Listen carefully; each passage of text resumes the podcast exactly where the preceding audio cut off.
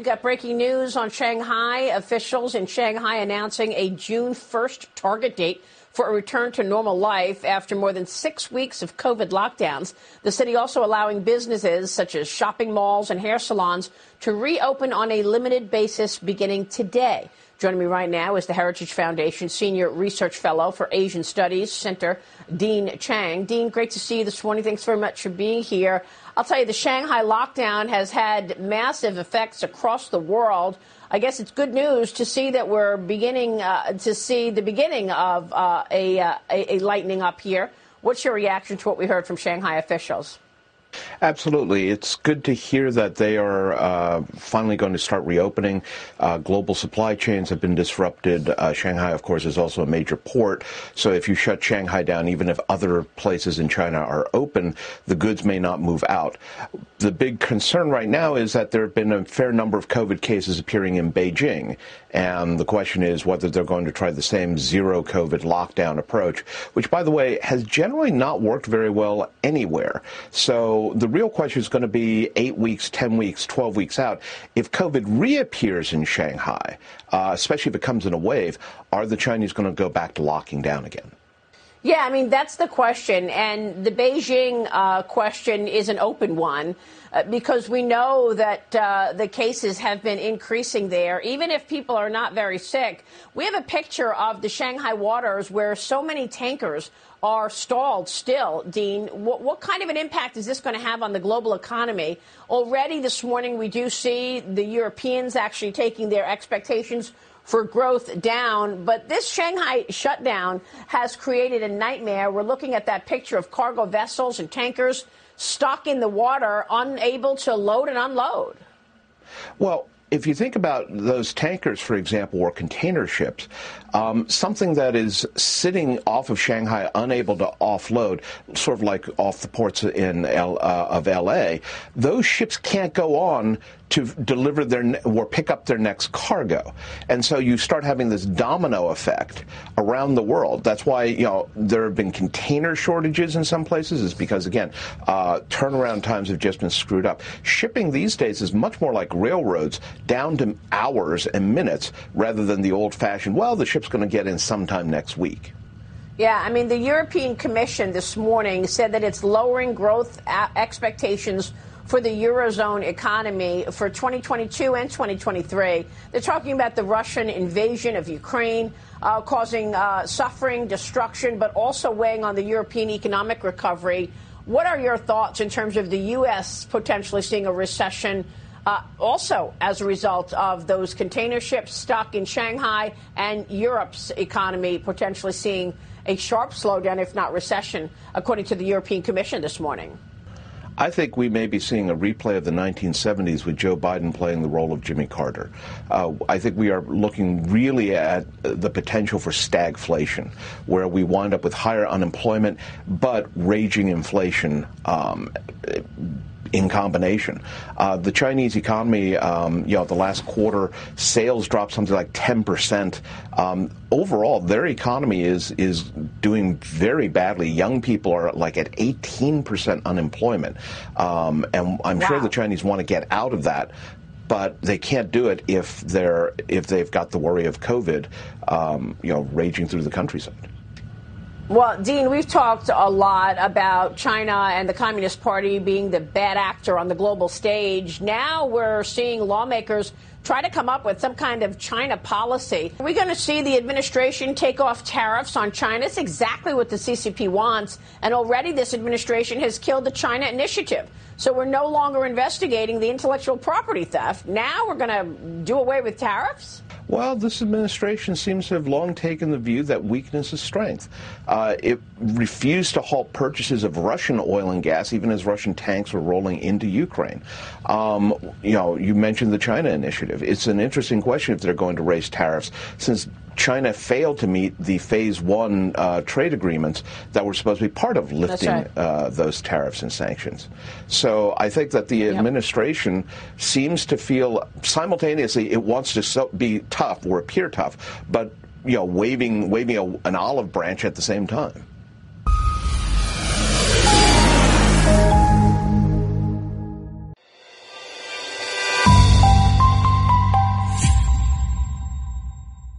外国媒体呢，现在独家掌握了一段消息哦，说普丁罹患喜癌了。带你快来看。俄罗斯总统普京出席胜利日活动，走进会场却一拐一拐，入座后更拿起深色毛毯盖在膝盖上，貌似虚弱，健康状况奇人一斗。汉白俄罗斯总统卢卡申科举行会谈前，也被媒体捕捉到他的右手出现不自然抖动。Speculation worldwide, and like you can see, the reason being suggested is Parkinson. 六十九岁的普丁发动俄乌战争后，就频频传出健康出状况，甚至美国杂志《New Life》最新刊出的报道，声称掌握一段和克里姆林宫关系密切、寡头政治人物的录音档。他在里头透露，普丁罹患血癌，而且病情严重。近いうちにがんの手術を受ける。尽管报道透露这名寡头声音辨识度高，所以不公开相关细节，但报道一出，更证实普丁的健康真的亮起红灯。Єдине, що я можу сказати, що ми абсолютно це підтверджуємо. Він знаходиться в досить негарному психоемоційному та фізіологічному стані. Він дуже сильно хворий. В нього одна Одночасно у нього кілька значних захворювань, одне з яких це є рак. 就连乌克兰情报局长布达诺夫接受访问时也透露，普丁身体状况不但影响俄乌战局，更可能牵动俄国政局。Це все призведе до зміни політичного керівництва Російської Федерації. Такі процеси вже запущені і вони вже рухаються в цьому напрямі. 布达诺夫更透露，俄乌战争恐怕会拖到年底，战局更可能在八月下旬出现转折。尽管外界指认利利，但莫斯科当局始终没有说明普丁的健康状况。真相为何？外界只能雾里看花。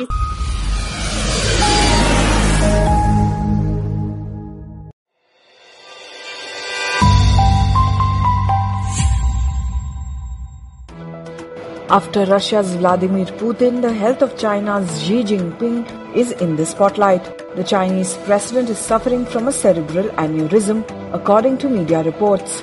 Jinping also had to be hospitalized in late 2021. However, the communist leader opted for traditional Chinese medicine rather than surgery, which softens blood vessels and shrinks the aneurysm. Rumors have been swirling about Jinping's health since before the COVID 19 pandemic. When the Chinese president visited Italy in March 2019, some observers said that he was limping. Days later in France, Jinping had to take support while sitting down. In October 2020, Jinping spoke slowly and coughed while addressing people in Shenzhen. The claims about his ill health are coming as Xi Jinping tries to secure a historic third term as president and equaling icons like Mao Zedong and Deng Xiaoping.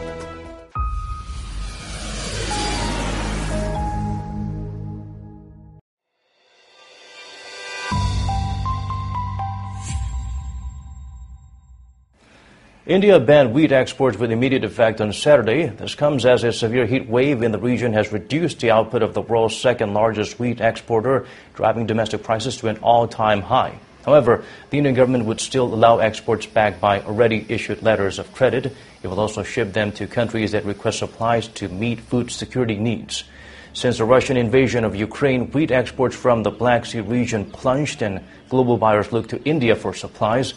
Just days before the announcement of the ban, India was targeting record shipments of 10 million tons this year. The ban may drive up global prices to new highs.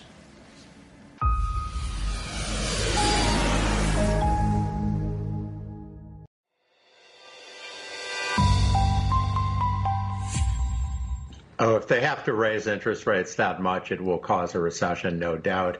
I don't think they'll go that far. My best guess is they fall short. They raise interest rates to three, you know, three and a half, and we're left with a very soft economy and still inflation two years from now, or the end of 2023, in the you know three and a half, four range. I, I am not sure. I'm not saying they should do more because you care about the economy too. Right. But you know, once things have gotten out of hand, it's not that easy to bring it back under control.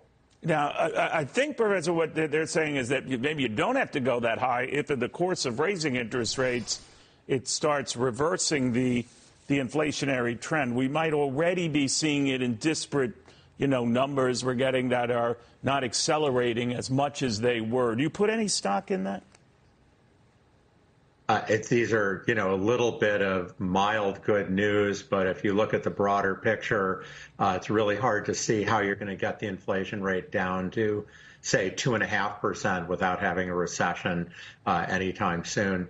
Yeah, I mean inflation's coming down, but it was it was eight point six percent. Right. No, so right.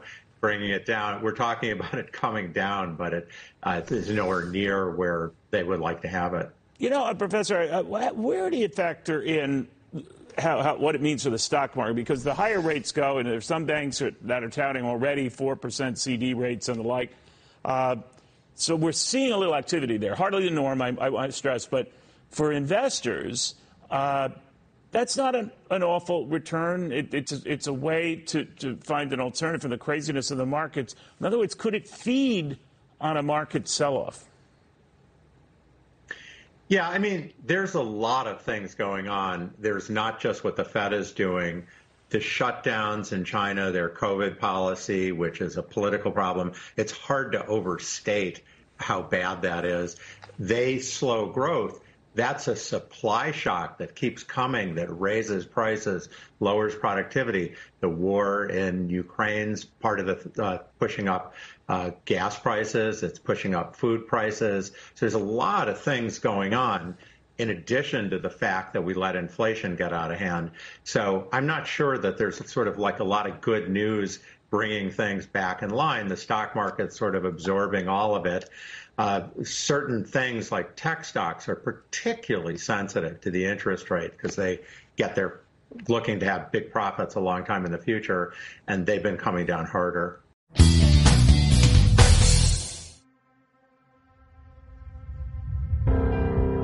My name is Shani, and I currently reside in Israel.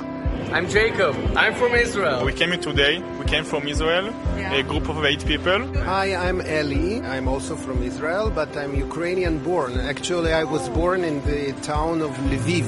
We're a delegation from an NGO called the One Heart. It's a uh, pre-military academic in Israel. We believe as Jewish people. I'm obliged to do something for the Ukrainian people. And uh, we came to do our part in helping others. To help uh, to Ukraine, to help the refugees, whatever we can do. That we're all responsible for helping one another. And uh, I think we personally, with our past history, are able to really relate to what's happening here. You know, to deal with this situation. And so I came here. I just heard from the other uh, group members of the last weeks that they are very excited uh, from the connection between you guys and our members of the organization.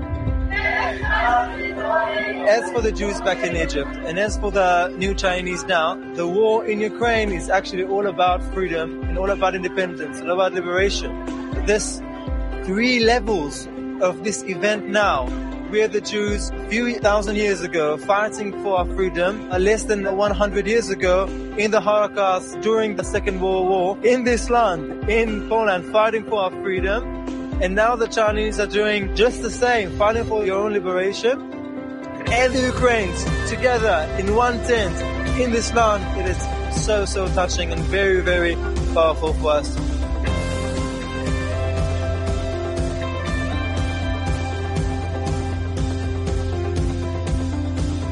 When we learn from each other's stories, we are able to help each other and really progress. And you have empathy from learning from the Ukrainian struggles and our struggles, and you desire for freedom. And we have empathy from our past experience and seeing other people's struggles. And this empathy and this connection of people is what's going to keep moving us forward into a world of liberation and freedom, just like Passover.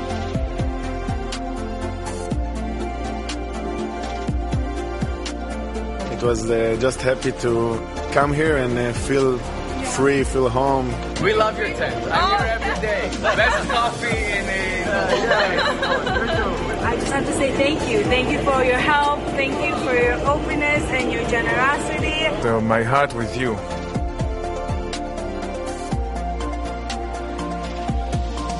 When we say next year in Jerusalem, we refer to a state of uh, peace. Peace internally within our nation, peace internally within our country, and peace as the world.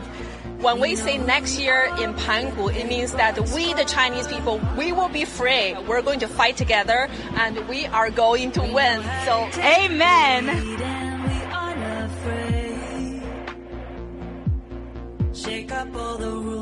So my message for the people of China, the liberation and freedom, it takes a, a lot of time. So you need a lot of courage and a lot of courageous uh, people. One day, China will be a nation of freedom. Maybe it will take 100 years. And in the end, it will, uh, it will happen. Keep doing what you guys are doing because it's so important.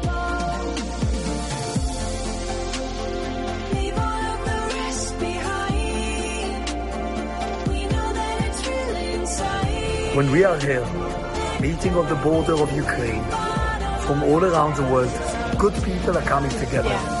And then spark, the light, transfers from one each other. We need to remember that always will be evil in the world, and we always need to stand against it. Like it's all about the mass of people and the will to help each other. Because if there is a lot of people who are silent, it won't happen by itself. We always need to remember our past. Then we take in all of this conclusion, implement in our daily life, and continue in our life. Yeah. And we are here not only for interview, for commitment. Yeah. You will need the help with the unbelievable experience of the Jews in the state of Israel. 75 years of experience. We will give you a bit, and with your own ability, you are going to make history. Trust the process.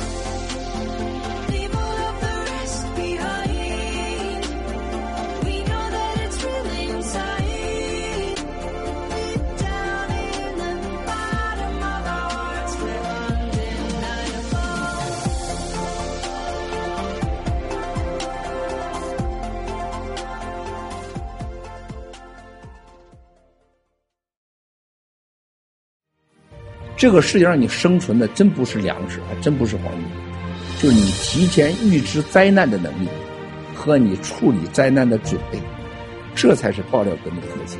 我们要包容万千，不能有宗教分别，不能有党派分别，不能有种族分别，不能有贫贱高低分别。我们谁都不在附，我们谁都不在任何一个组织，任何一个人随便就可以欺负我们。我们有一个新中国联邦在背后。谁都甭想碰我！我们会在全世界联合国的国际救援组织下，我们会安排新中国联邦由法治基金、法治社会主导的到乌克兰战场的救助我们的同胞，还有美国的朋友和所有其他国家能救援。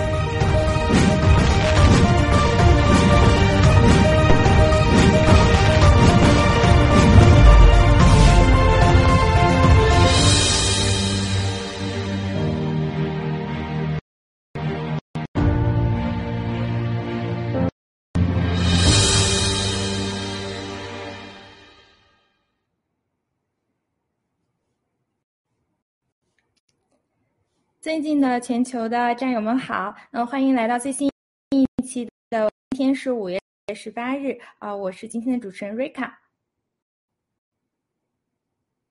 那我们请没有没有开麦。七哥好，瑞卡好，可以听到。那我们请郭先生。好，尊敬的战友们好啊！八号，今天是我和我们的瑞塔，还有我们东。东游记一个日本一个加拿大一个美国啊，这真是跨地球啊玩啊，基本这一圈然后呢，这个东游记好像是第一次参与这个大直播啊，瑞塔他也是主持，看上去俩人有点小紧张啊。这咱们爆料革命啊，就是最重要的，而且今天五幺八这个日子，应该说是有很多很多层的意义。说今天。的直播呢也是意义重大啊啊，所以说你们不要紧张，不要紧张啊！你紧张就会啊，就是铭记历史啊！你俩你俩就会丢一辈子人，慢慢来，是吧？瑞塔，谢谢。很谢东游记啊，那我们今天的啊，先给大家介绍一些介绍一下流程。就是今天我们第一部分呢，先会跟前线的战友们连线一下。那我们前线最近是来了一批新的战友，他们啊分别来自日本、意大利、新加坡还有美国地区啊。然后呃，第二部分呢，我们就会呃进进入今天的话题。今天的话题是有三个，第一个是数字货币从上次的大崩溃中其中的变化。看共产党大数据到底有多大的影响力，然后第二个呢，就是俄乌战争的经济的影影响，然后第三个，我们 Steven win 这个案子，那我们我们首先请你啊前线接请进来。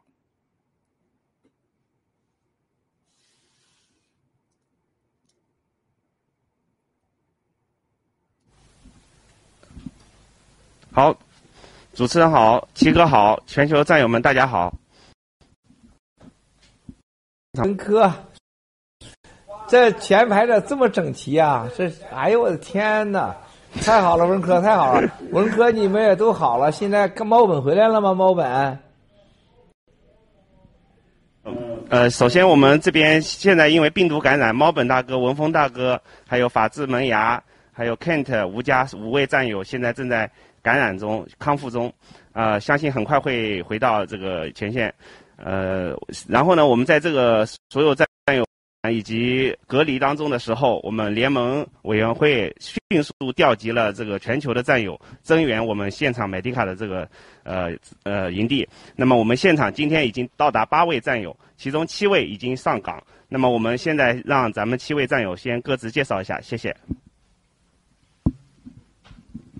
OK，大家好，我是玛利亚。来自香草山医疗组，我是从洛杉矶过来的。七哥好，啊，今天呢，给我带过来呢，给大家带了一些呃，长岛哥哥呢备了一些伊维菌素，我自己也带了一些三羟氯喹，还有地塞米松一些药，几乎都带差不多。完了还带了一些中草药，有干姜、甘草、金银花，完给大家会熬一些，完增力免疫力。谢谢。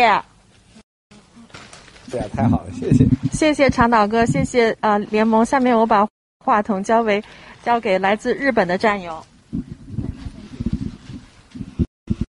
七哥好，全球的战友大家好。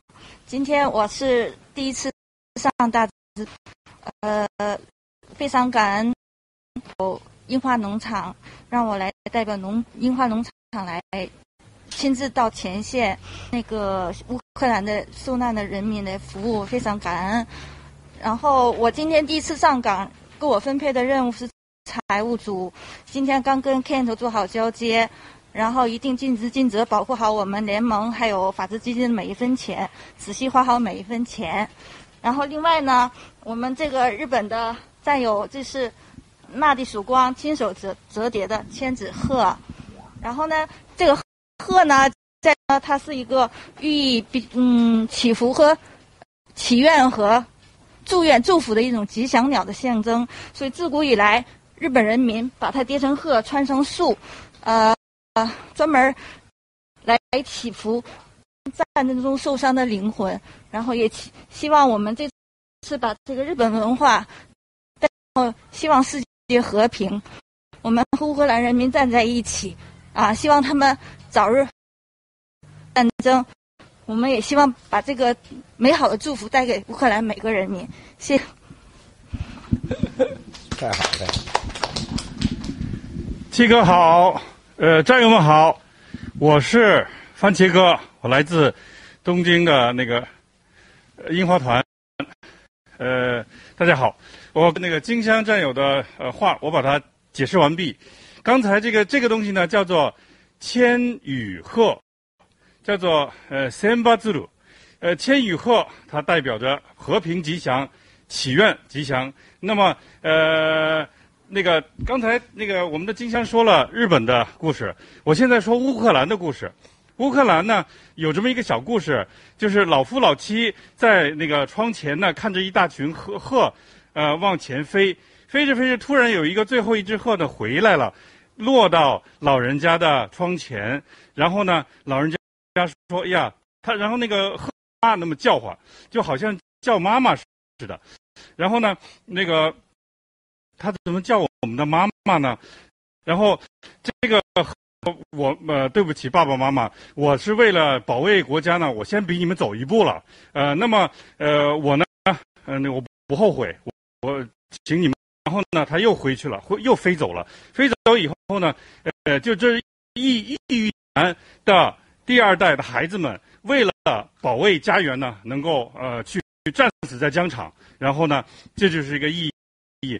那么，呃，七哥跟我们说，我们是神的孩子，我们是有主人的。我们有什么主人呢？主人告诉我们说，啊，有鹤的的意义。那么乌克兰呢？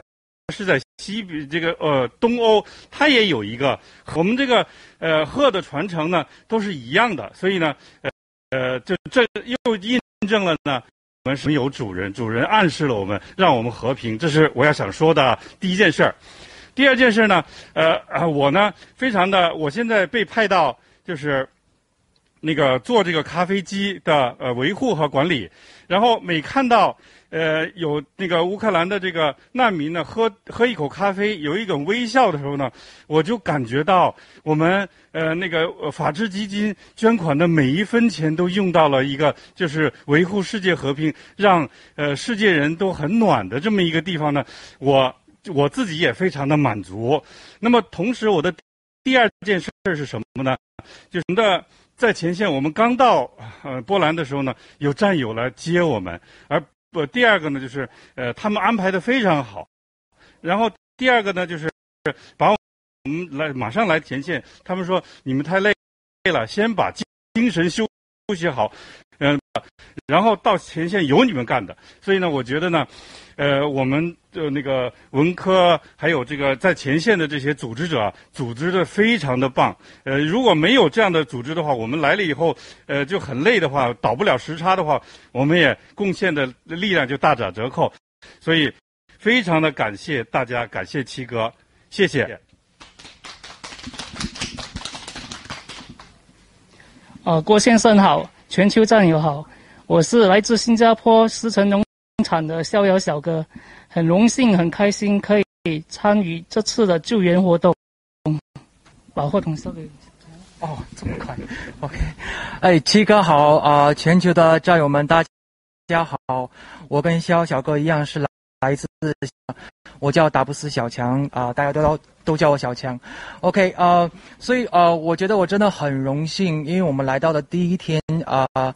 第一天来到营地就可以跟啊七哥跟全球战友同心同框，就是啊啊我感觉这一切发生非常的不真实，又感觉一切，所以啊接下来我们啊我们从新加坡有带来一些新加坡的特产来分享给所有的战友跟啊乌克兰这些难民们啊我们有带来新加坡特产的这个牛肉干烤的，我们有带了鸡肉跟牛肉的。这是新加坡很有名的饼干啊，一起跟战友们同呃一起分享。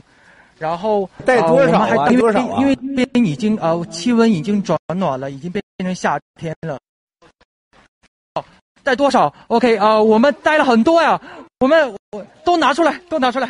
我们我们带了四大袋，四大袋，四大袋啊，四大袋，满满的四大袋。OK，好的。跟乌克兰人民这个塞牙缝去了，搁乌克兰人民塞牙缝防蚊的喷雾。我 啊，OK，下次下次我多带一点。OK，我们带了很多这种防蚊的喷雾给现场的战友，因为呃这边气温转暖了，所以可能会有一些蚊虫的问题啊。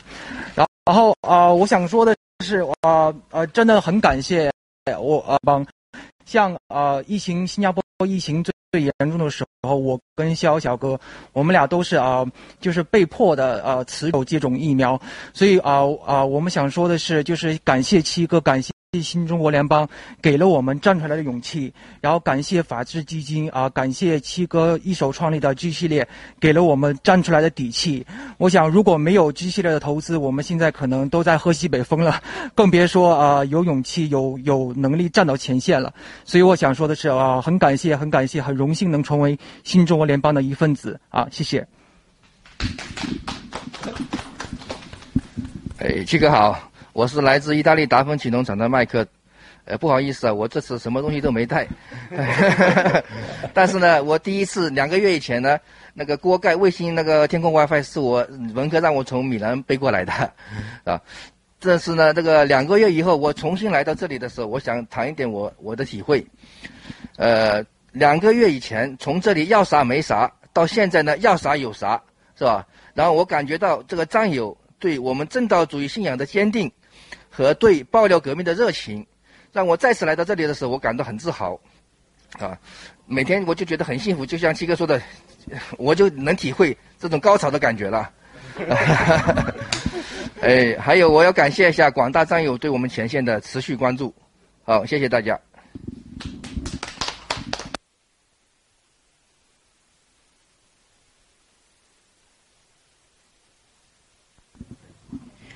呃，大家好，我是微兰啊、很高兴能加到这个前线大家庭。那这一次呢，我也带了礼物，这一份特殊的礼物是送给我们呃一直奋战在前线的尼寇，感谢他这么长时间呃辛苦的努力。那这一份礼物是郭先生呃送给您的，您可以现在看一下。哇，谢谢谢谢谢谢谢谢。哇！哇！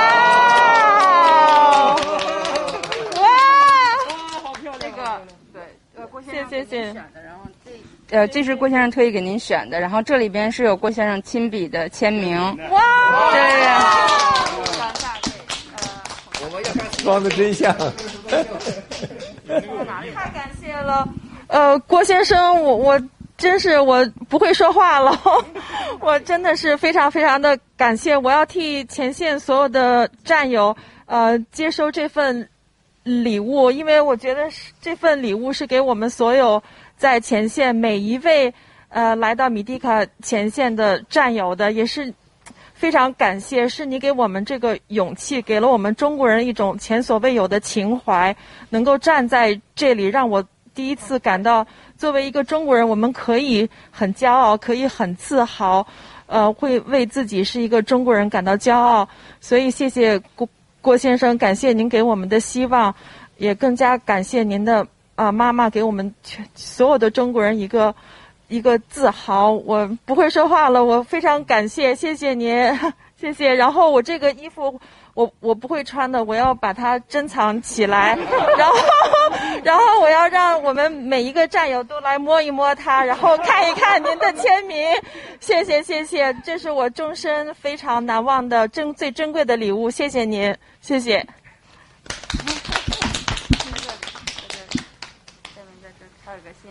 哇，看到了，看到您的珍贵的签名了，谢谢，谢谢，谢谢。好，交给郭先生。好的，交给郭先生，谢谢您。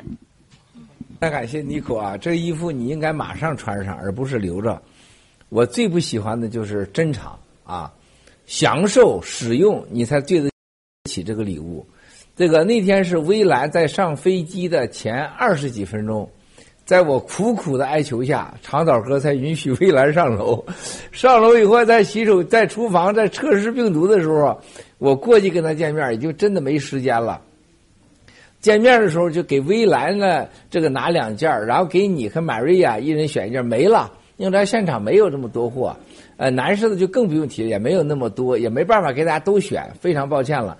Nico 是在前线坚持最长的女战友，啊，这个而且 Nico 的这新中国联邦在乌克兰前线的救援，做出了巨大的贡献啊，给你一百件、一千件都不多。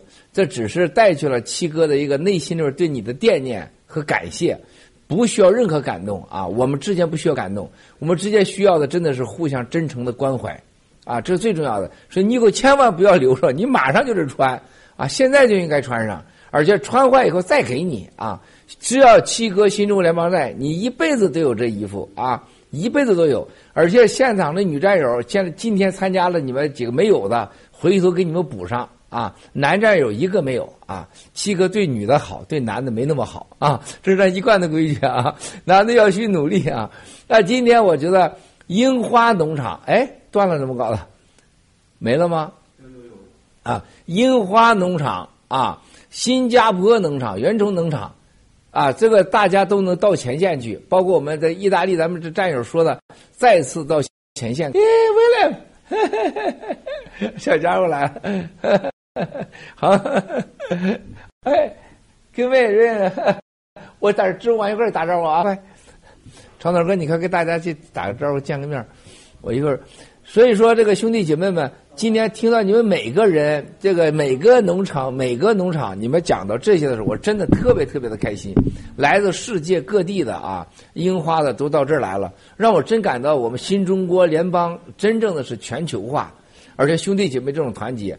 包括现在，你看文科是最早到前线的啊，经历过各种风雨，文科没有任何变化，啊，中间有情绪，有对错啊，谁都有对错。我跟你七嫂子过了三十七年了，俺俩还经常吵架呢，是不是？不吵架就到不了三十七年了。但是大家以诚相待啊，还有别忘了自己是干啥的。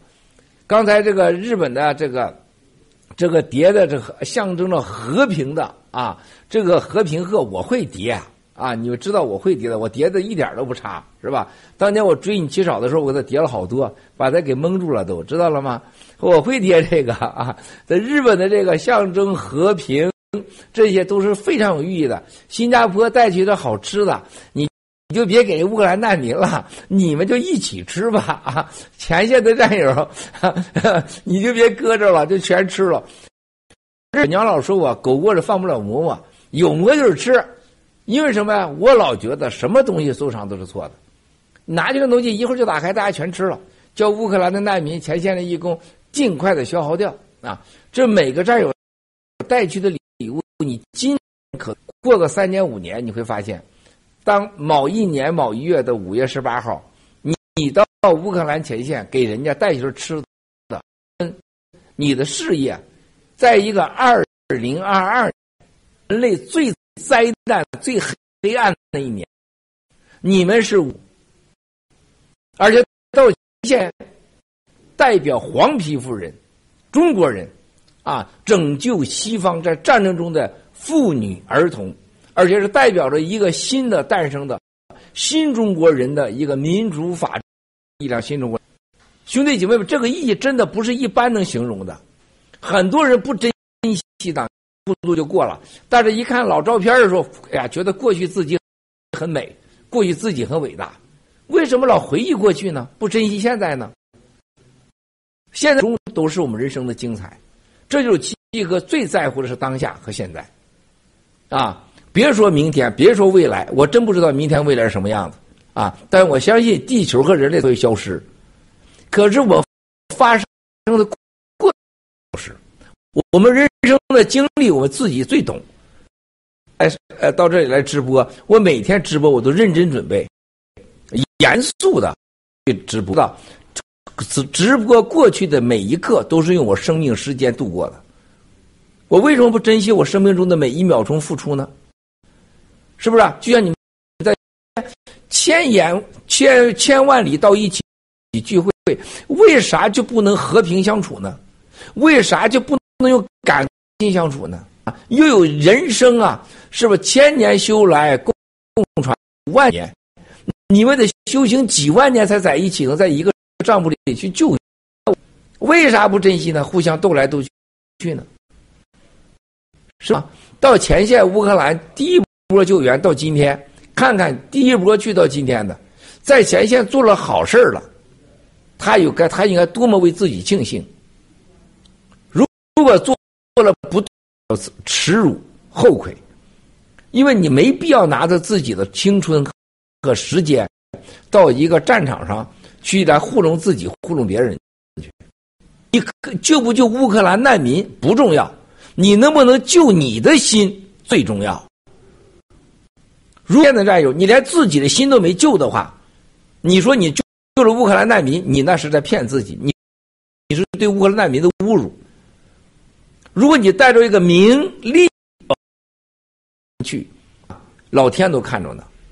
你到前线就是救援去了，你不是享福去了，你不是旅游去了，你不是搞政治斗争去了，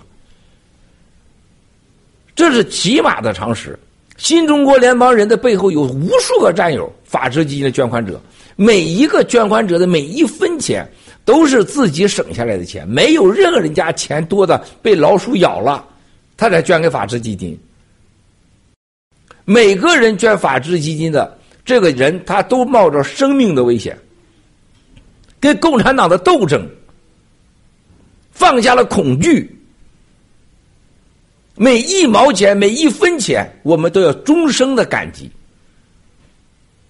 我昨天晚上和一位这个日本的老朋友啊，这个通话的时候，老人家已经是一百零一岁了，啊，跟我说郭先生，我真知道从第一天你就不是一般人，但是我现在真的没想到你能做到这个程度。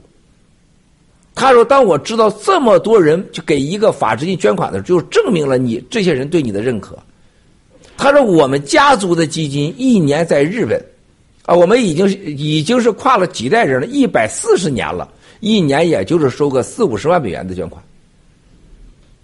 啊，你们这一捐就是几百万、几千万的这么捐，啊，他说我知道你们在香港买口罩，当时我让他日本人帮着我买了些口罩，给这个日本的咱们战友，包括香港的战友。他说你第一次花一百多万美元支付口罩费的时候，他说我真的是对你完全重新的认识。这是一九九二年我认识的日本朋友，啊，所以说一个日本人深深的懂得经历了几代人，啊，有别人捐款让你干你要干的事儿。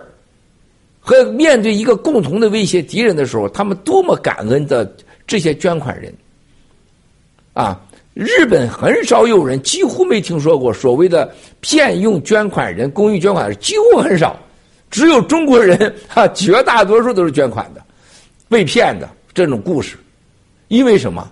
日本人懂得信用和感恩，啊，就包括法国的我那个朋友啊，超级富豪。他那天他的小女儿才十几岁跟我说，他说：“Uncle Miles，我去法治基金，我还捐了钱，我捐了三十美金呐，啊，因为他是学生，啊，外国人一个孩捐三十美金是个很大的钱，说而且我会每个月捐。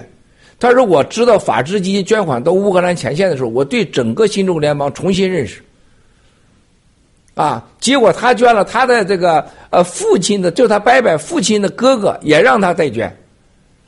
啊，我们这些捐款没有一毛钱一分钱用在我们身上，都用在了正义和灭共这些事业上。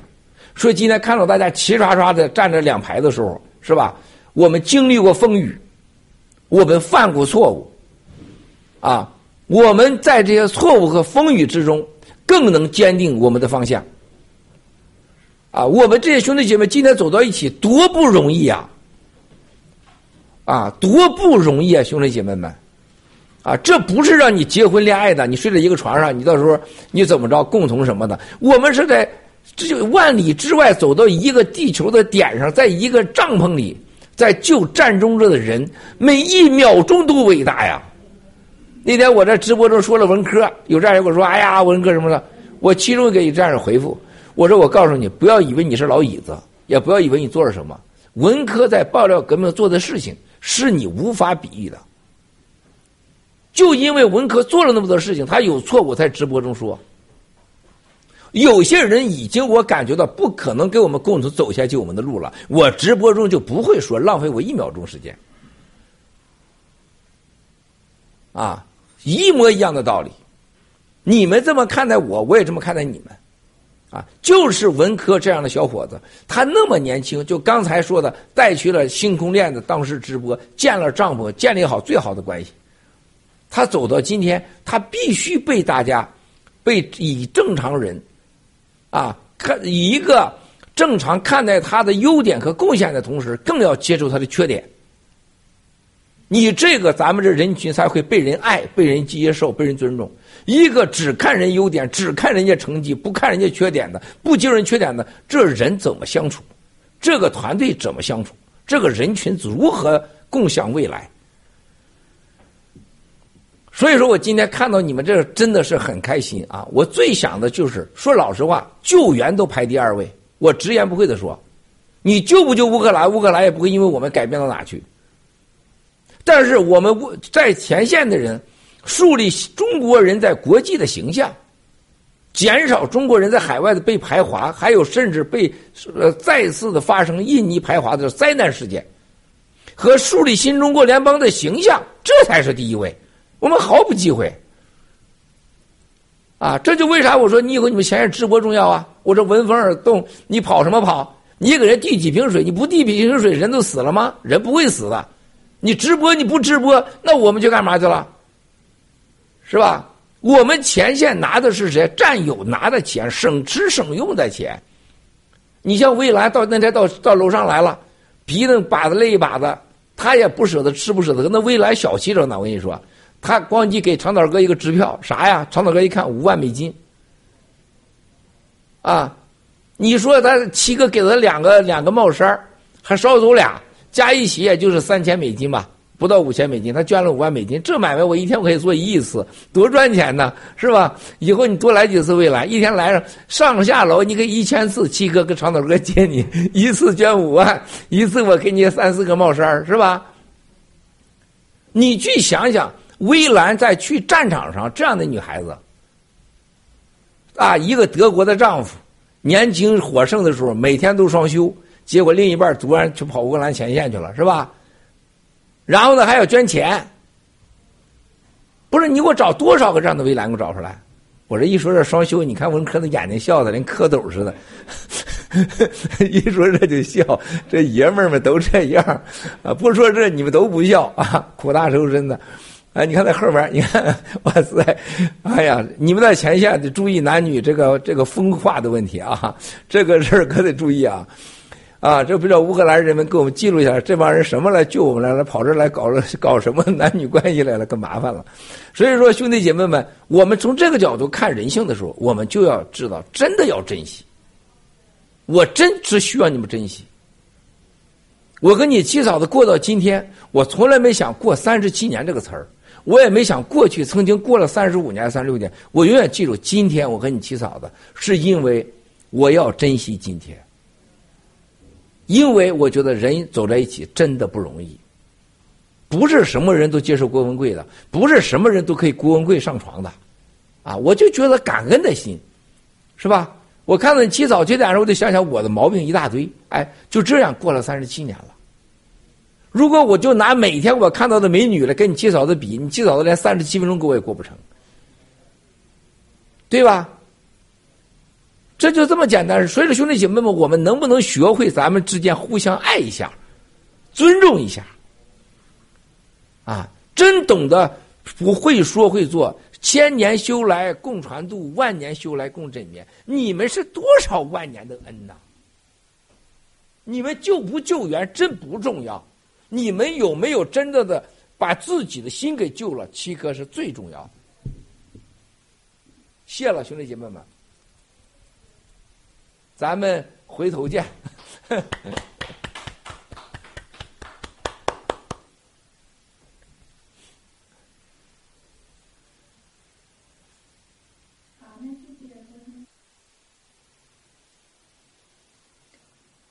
好，谢谢郭先生刚才的分享。每次听郭先生这样讲这些啊为人处事的事情的时候，我都觉得是在说我，因为我自己我自己身上需要改进的东西也特别特别的多，所以参加爆料革命、看郭先生直播，也对我自己有有很多的这种呃行为上、为人处事上面的呃改善。然后刚才看啊前线的战友们，呃，我我印象最深的就是带吃的那位战友，对吃的比较敏感，然后然后那个。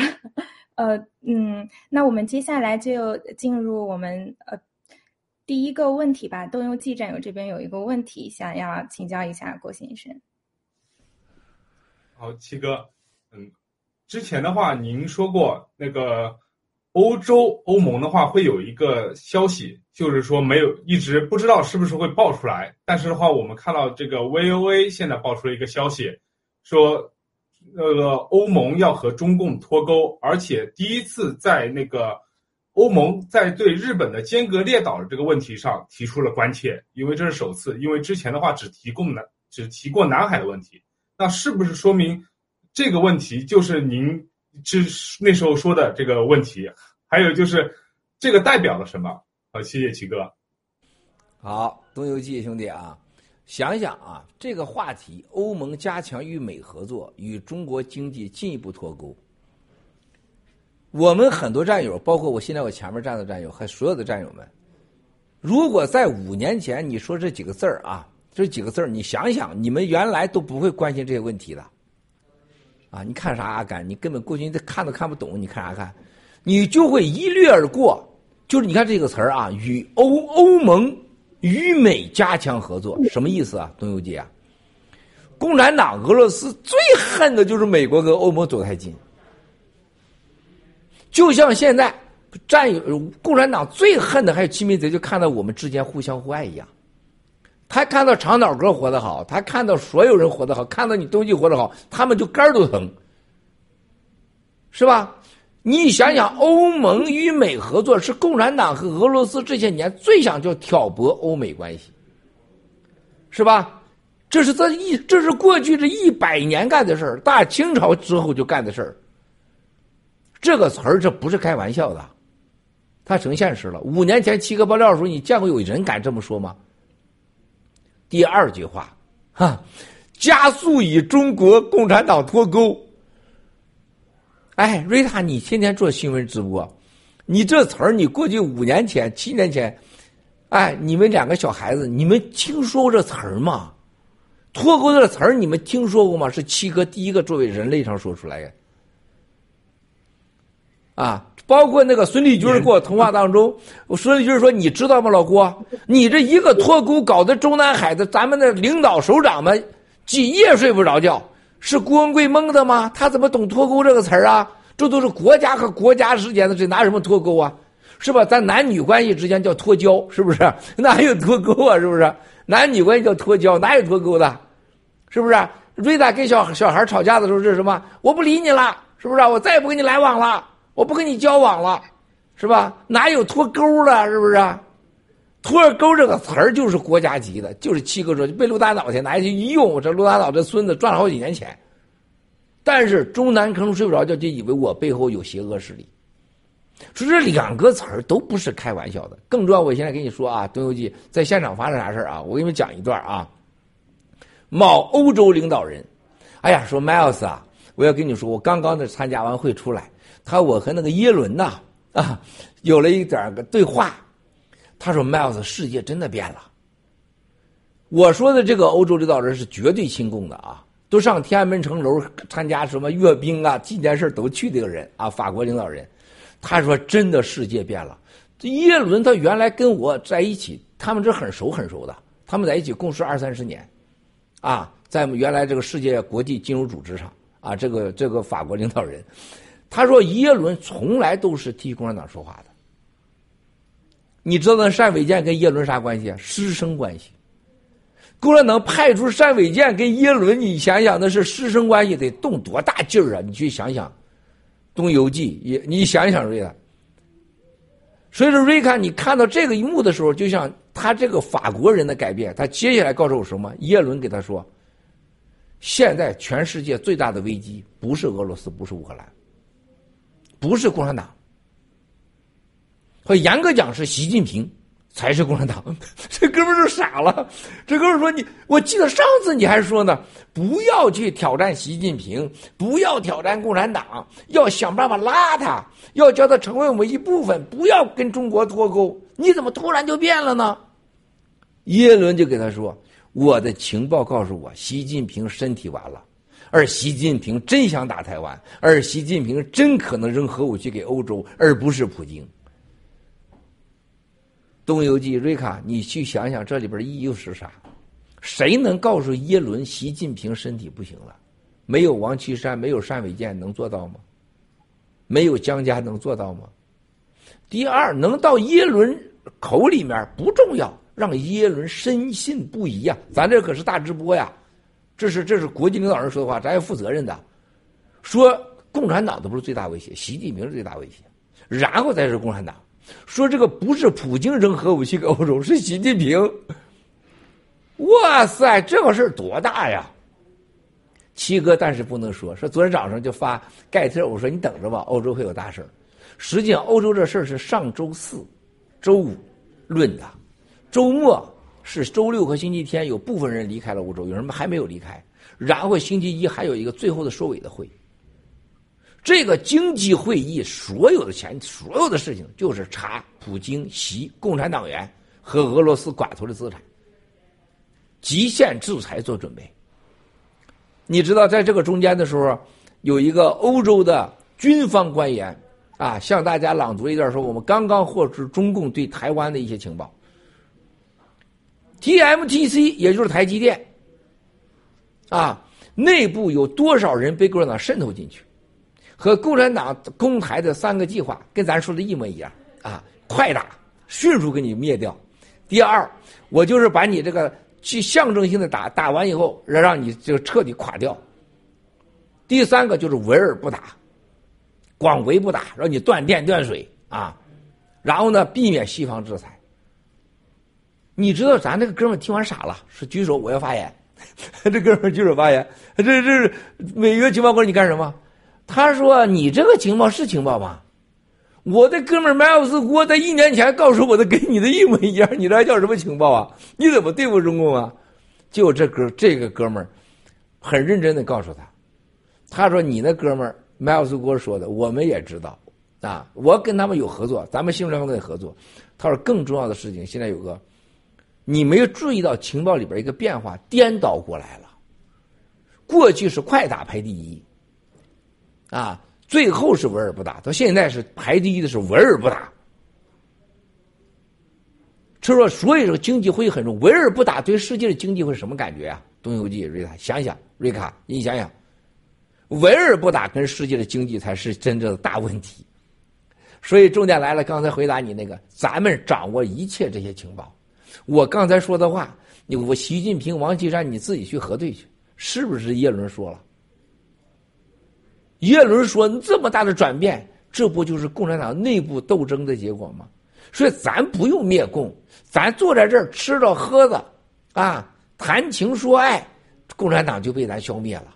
这就是咱过去所说的啊，以共灭共核心。很多人给忘了，以美灭共，啊，是我们的手段，最终要灭掉共产党的一定是共产党。啊，明白了吧？谢谢。”啊，瑞卡的，还有的有露出了真诚的笑声，还有的。谢谢郭先生。那啊，我们这个问题结束了，我们就进入今天的第一个话题，就是郭先生，您昨天晚上的测试直播中爆出了一个惊人的消息，就是啊，泰达币是王岐山的呃王岐山控制的。那这个消息呢是呃让整个世界都震撼。那联想到最近的这个数字货币市场的大崩溃呢，今天我们就想从这个话题先进一步向您请教。那我们看一下第一个问题，就是呃中共通过。呃，控制币安和泰达币，掌握数字货币市场的咽喉和持有者的大数据信息，从而造成西方金融市场的混乱，妄图在未来数字货币取代法币的过程中占据主导的地位，进而挑战美元的霸权。呃，所以这位战友的问题是：西方能够抵御中共的打击，并破解中共的布局吗？啊，那洗币在其中起到的作用是什么呢？啊，谢谢郭先生。啊，这个瑞卡的问题啊，特别特别好。你看我们在谈这个话题的时候，有两个问题啊，瑞卡、东游记还有兄弟姐妹们，就是我们爆料革命战友们，随着直播爆料革命，我们最要加强的，就自我们要就一再强调的，啊，就是识真假、辨善恶的能力。啊，多少人毁在了比特币，多少人毁在了泰币，泰咱们叫泰达币。还有这个币安，现在还有人抱有幻想。我请问战友们，你们自己去查一查，几个人知道泰达币？泰达币在香港的办公室在什么地方？一会儿你们上网查查，在泰达。泰达币被美国调查的三个原因是什么？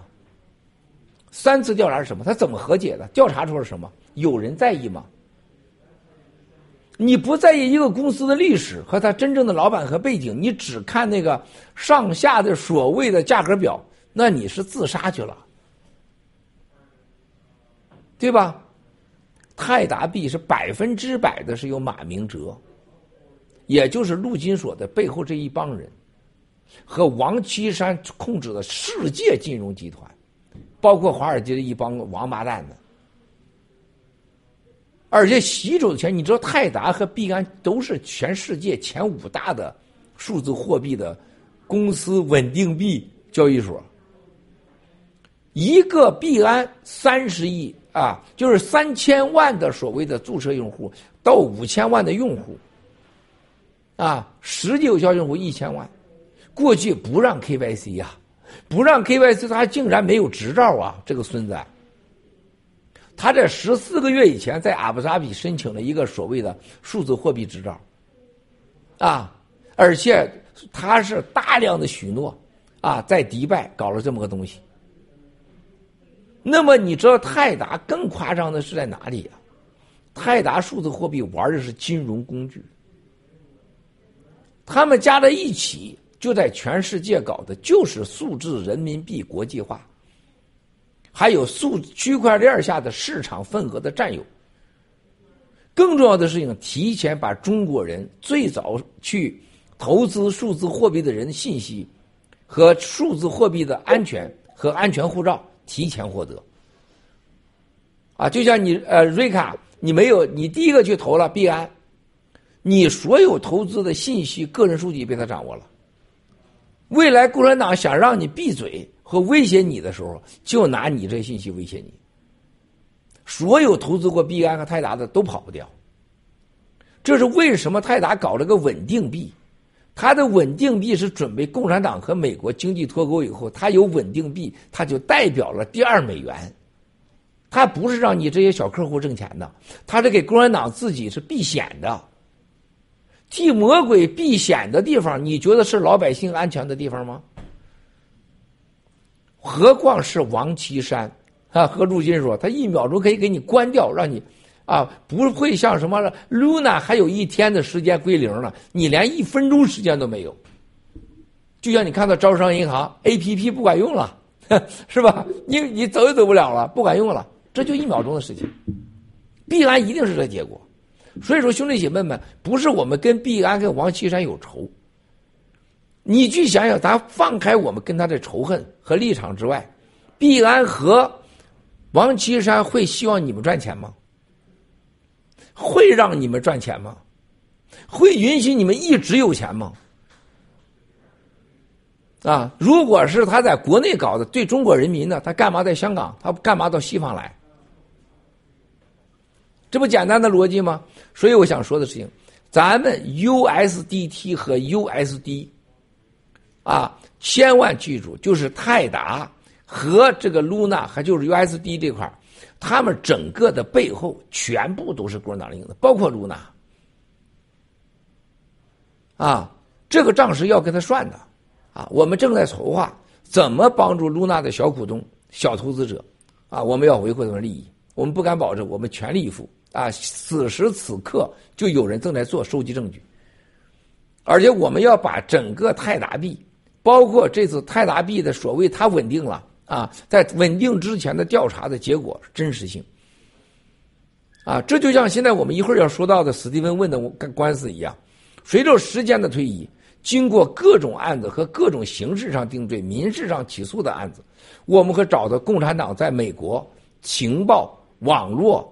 货币金融的对西方的这种侵略式的经济超前战、法律超前战的证据和地图，啊，泰达币就是一个很好的证据，啊，赵长鹏绝对是我们那个灭共的好工具，饶不了他，放不过他，他们的这种操纵都是我们灭共的工具和证据，而且我希望战友们真的长智慧看一看。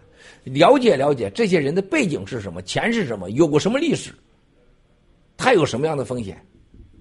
啊，赵长鹏拿这个牌照，他总共从币安开始，他到手大概五十亿现金。赵长鹏就这次拿牌照就要许诺出去二十五亿美元现金，这次又一跌又赔掉个十几亿、二十亿，他还有什么钱？接下来他就要骗所有的在那开户人的钱。啊，这就是作为一个交易所，是最后一定是以诈骗啊被收监或被干掉啊，这为为为收场，没有任何其他原因的，他没有盈利的点。啊，泰达币等到做大的时候，跟美国人能讲述的时候，如果美国对付他的时候，或美国共产党脱钩的时候，他会作为一个第二个美元数字美元的备用品。当美国最要把他干掉的时候，最早牺牲的就是小投投资者，把你钱洗去，共产党回家了。所以我们提前警告所有的兄弟姐妹们，务必小心，增加识真假、辨善恶的能力，啊，太重要了！谢谢，谢谢郭先生。那七哥，你 我们来说一下刚才您回答我第一个问题啊，我在想到了，就是七哥最大的就是。七哥把那个中国人和中国共产党分开了，我觉得习近平也做了一个非常大的功绩，就是习近平把自己和人类分开来了。啊，我来想问第二个问题，郭先生，昨天您在直播中说王王岐山搞了一个新的，曾邮记，不好意思打断您一下，就是您在问第二个问题之前，我们这边啊想针对第一个问题再呃问一个问题，可以吗？好好，请请。啊，就是呃，这个战友想问，DCEP 现在是一个什么情况呢？哎呀，大家现在还看 DCEP 的时候，这就让人很头疼了。DCEP 是共产党在内部对付中国人民和海外国家机构交易的，叫数字化人民币。啊，这个是不会成功的。他只对中国人民成功，他叫数字化人民币，他叫狗屎人民币，中国人民也是被他骗，因为中国人已经变成了奴隶，畜生的奴隶，像畜生一样的奴隶，让你干啥你干啥。啊，我说的不是这个系统，啊，不是 DCEP，还我昨天问了，到现在没战友搞明白，啊，共产党在搞一个数字，就是区块链的全球化的。技术平台，你们的问题我暂不回答，今天稍后回答，让战友们再去看看共产党在玩什么啊，在玩什么，然后再回答你们。谢谢。谢谢郭先生。那段永记您请。哎，都反映今天网络卡呀。啊，我。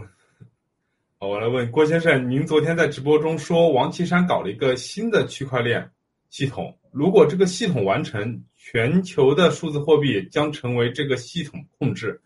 这个系统是什么？目前是什么状况？喜联储升级是否可以绕过这个系统的控制？谢谢。百分之百能能能能绕过它。是什么？我在看战友回答啊！以太坊还以太坊的战友瞎蒙，以太坊是美国人的好不好？还以太坊的，嗯，我看我看，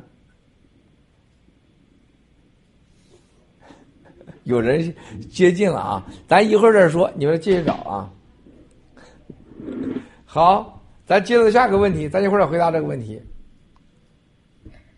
OK，那呃，我们就是上个问题说到中共控制数字货币嘛，那我们就是不得不说币安和赵长鹏。刚才您也有提到，呃，这个问题就是说赵长鹏的币安，他肯定会遭到，嗯，他肯定会遭到西方的严厉制裁和法律的诉讼，并最终。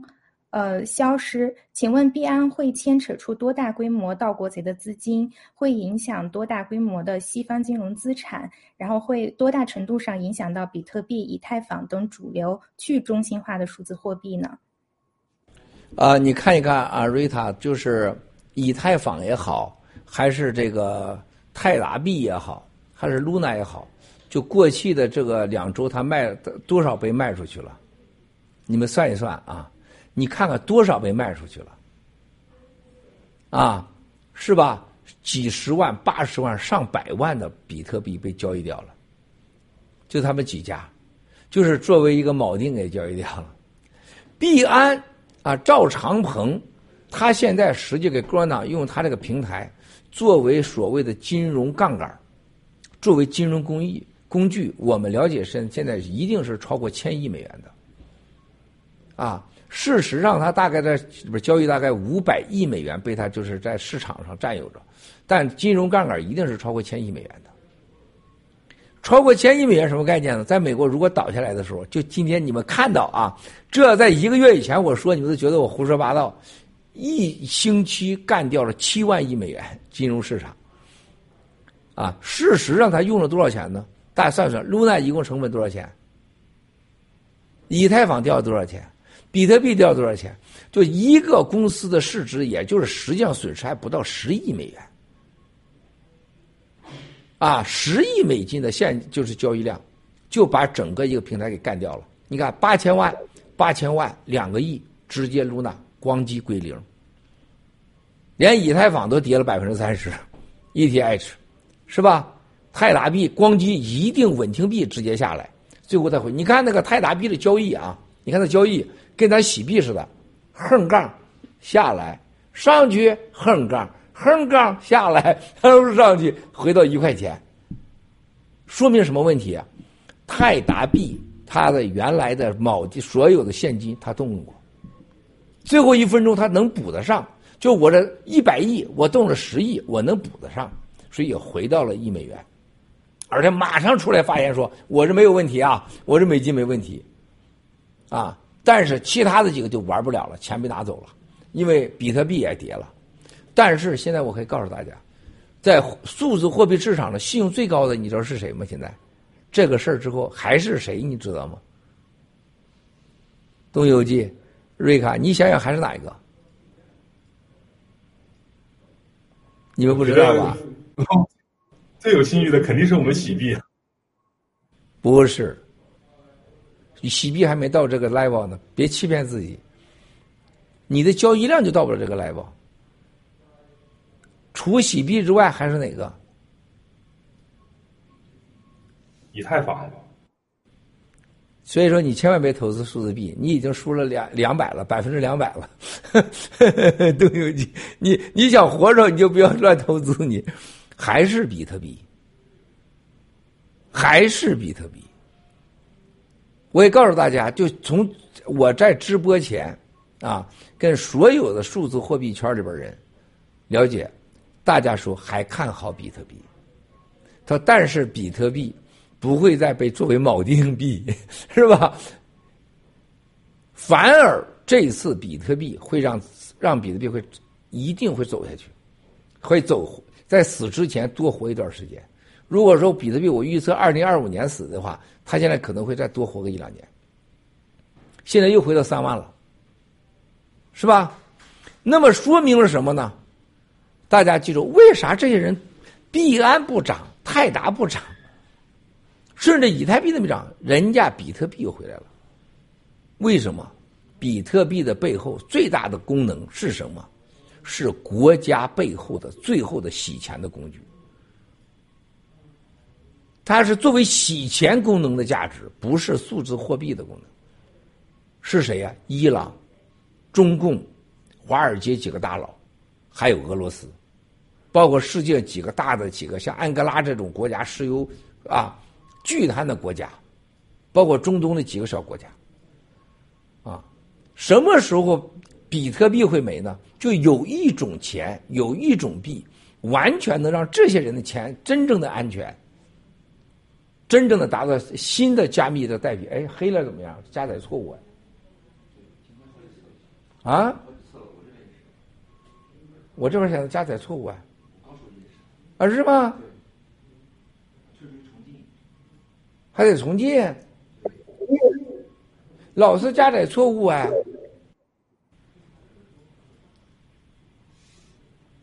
啊？这边信号都是都是都是通的，都是通的是吧？你看，你看这这吓人吧？这个，所以说在这种情况下啊，什么时候就有一个比代替比特币呢？一定不是泰达币，百分之百不是，因为在他这个还想强的时候，共产党就死了，就他亲爹都死了。啊，他家族都被灭，他活不下去了，那更不可能是赵长鹏，那百分之百不是，永远不会是，也不会是以太币，因为它是美国的公司，不可能，没有一个美国美国的数字货币可以代表未来。为啥知道吗？东游记瑞塔，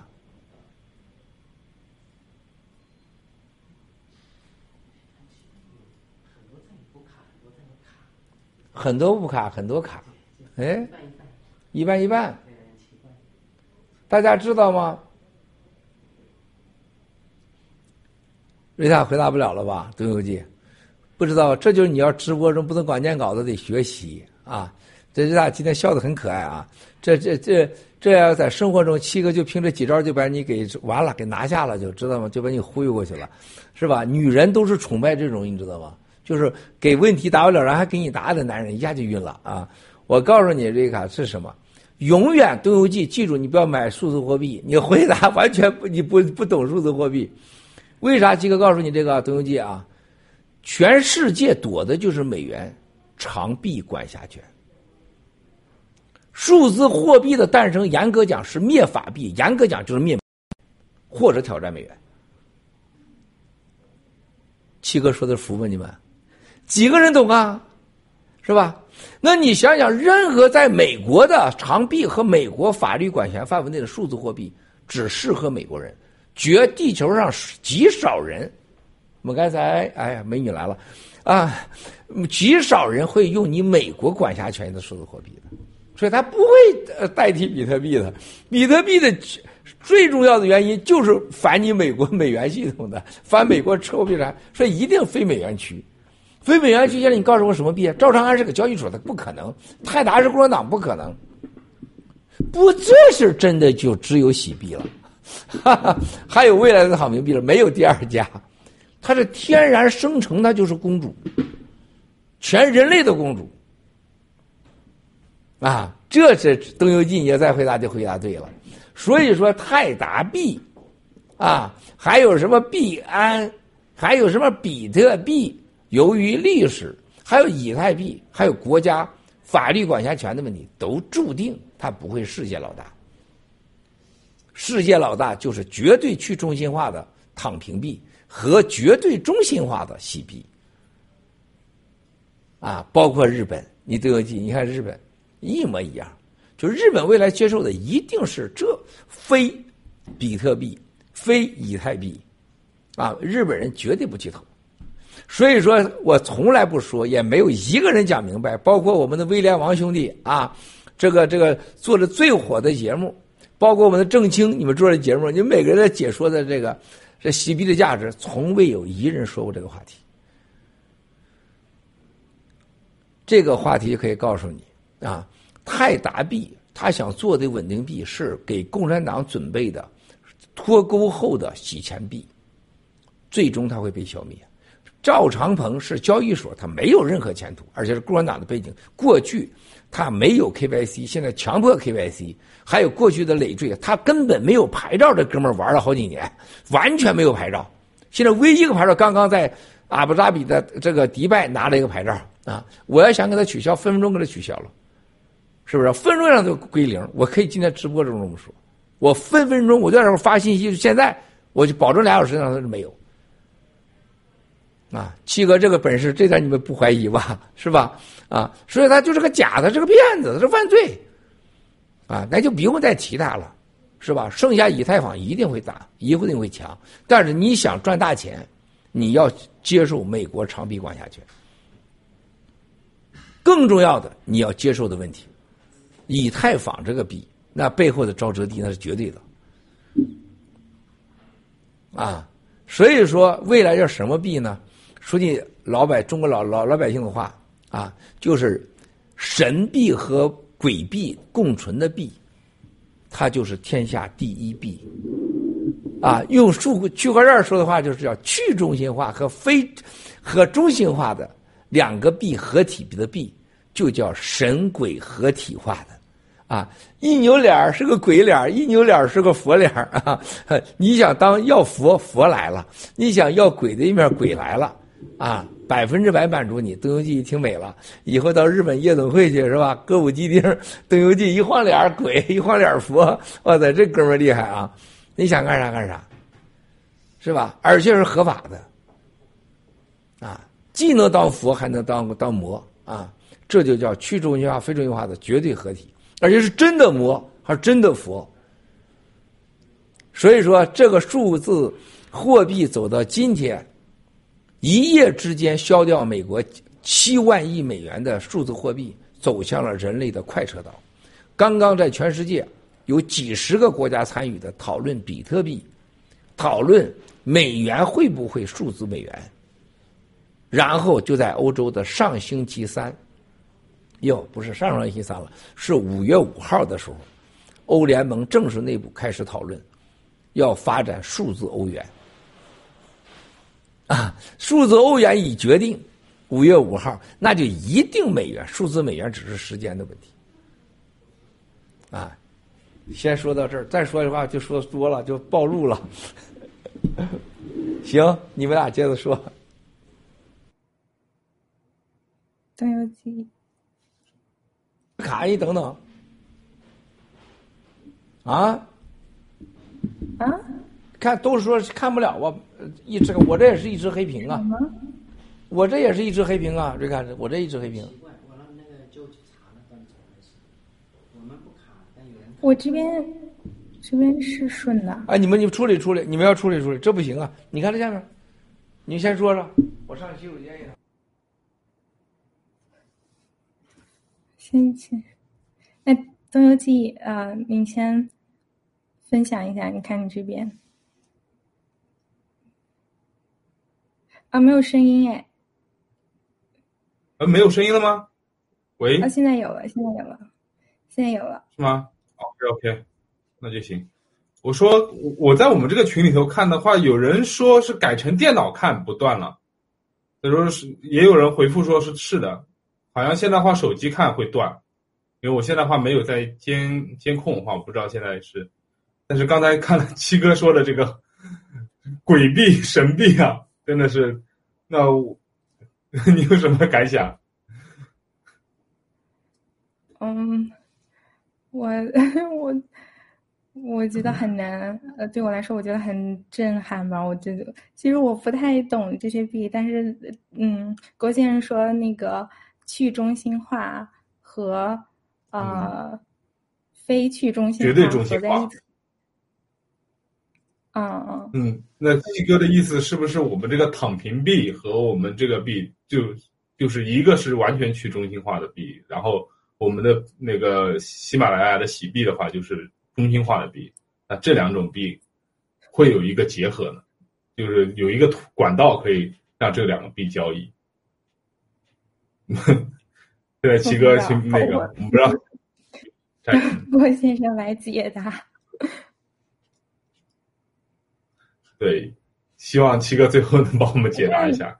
不知道，现在登录一下看看有没有。现在都都是正常的。是吗？是吧？我登录看看。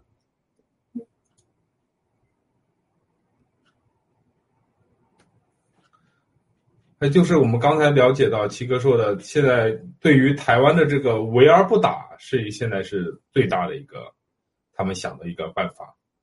哦，有 PPT，嗯，好，我们在等七哥的时候，我们稍微就稍微聊一聊。没想到现在是我们看看比特币现在的一个交易图。好，好，放 PPT。爆料革命特大喜讯：遣返郭先生的主谋斯蒂芬·问被美司法部起诉。感谢文案指导顽童、撰稿人 Popular、书法沙漠之花、美化青山。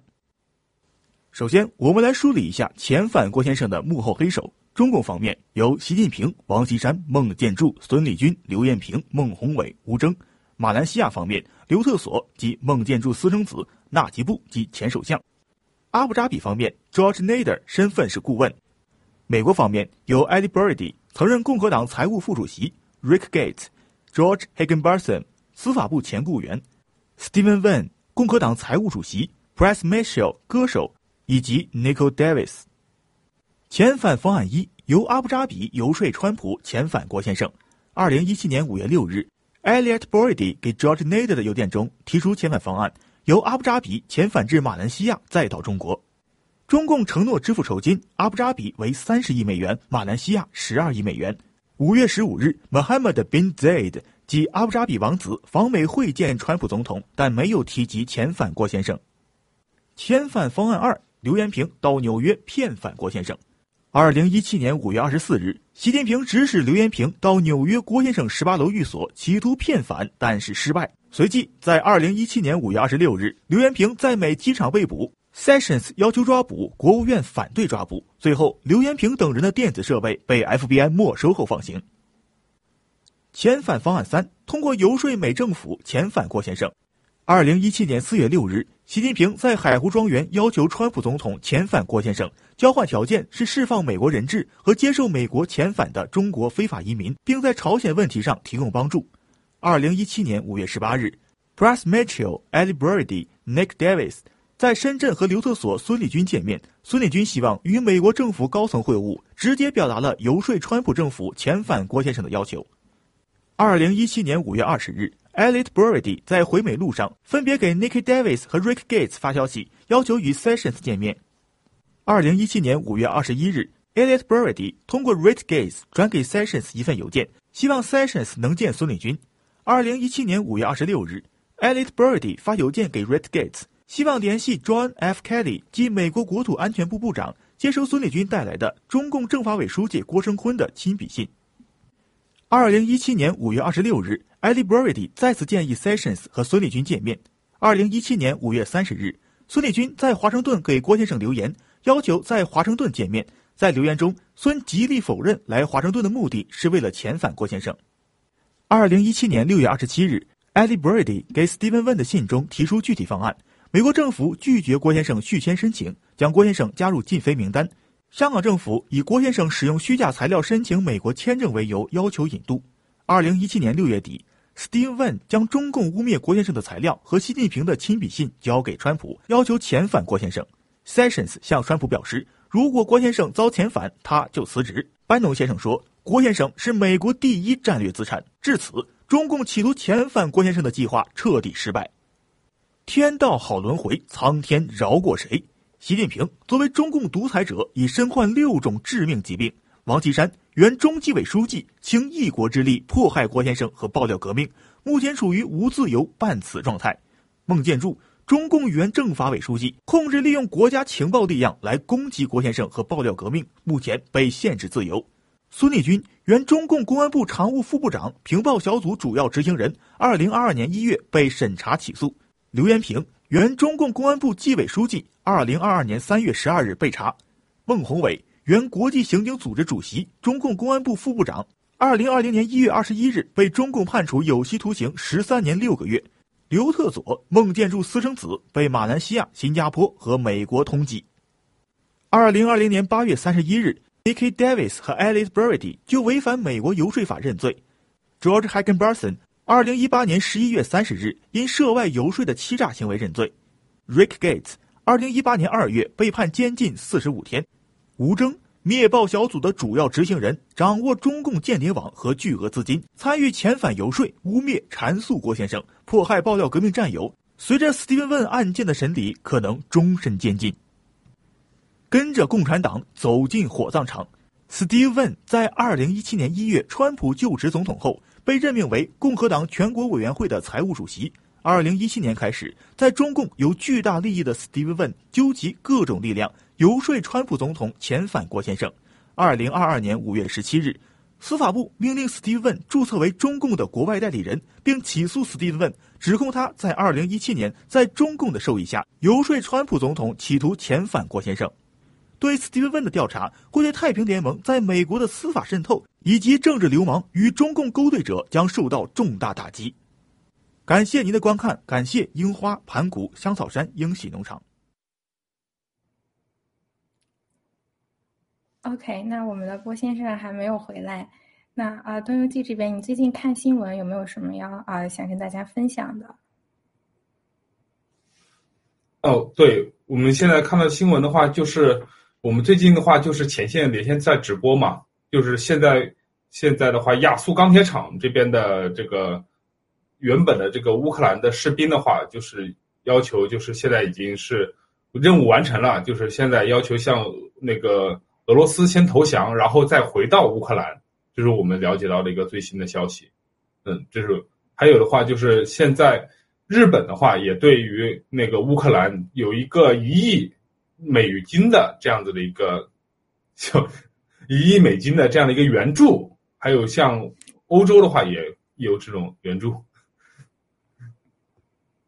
哦，昨天郭先生啊，盖特上有分享那个呃，北京的学生出来有呃反抗议吧，就是那个视频。哦，那您您看到那个视频的时候，不知道您的感受，你觉得是什么样子的？哦，对，我也看到了那个视频。那现在的话，郭先生也说了，这个抗议的话虽然是很勇敢啊，但是和这个八九六四的时候的话是不一样的感觉。他们现在的话抗议就是不要那个装那个围墙嘛，然后他们把围墙拆掉了，然后话，呃，他们说想劝返大家先回到这个宿舍里头去。最后他说，万一我们睡了之后，你又把这个装上了怎么办？然后就是在那个他们的压力之下，最后没有站桩，但是的话。一定是会秋后算账的，这也是中共的一个策略，就是先把你安抚住，然后再找出这些闹事的人，然后最后，然后逐步瓦解掉这一次的这个风波。呃，所以说，在我们可以看到这种反抗的火种，尤其是在上海这么长时间的一个风控，看到这样的反抗火种，在呃北京的话也有这个大大学生这样子的一个青年的这种反抗行动。然而很可惜的就是，其实中共有很多的地方都是在风控状态下，但是我们现在能够在外网看到的这些消息的地方，就大多就集中在那个北京。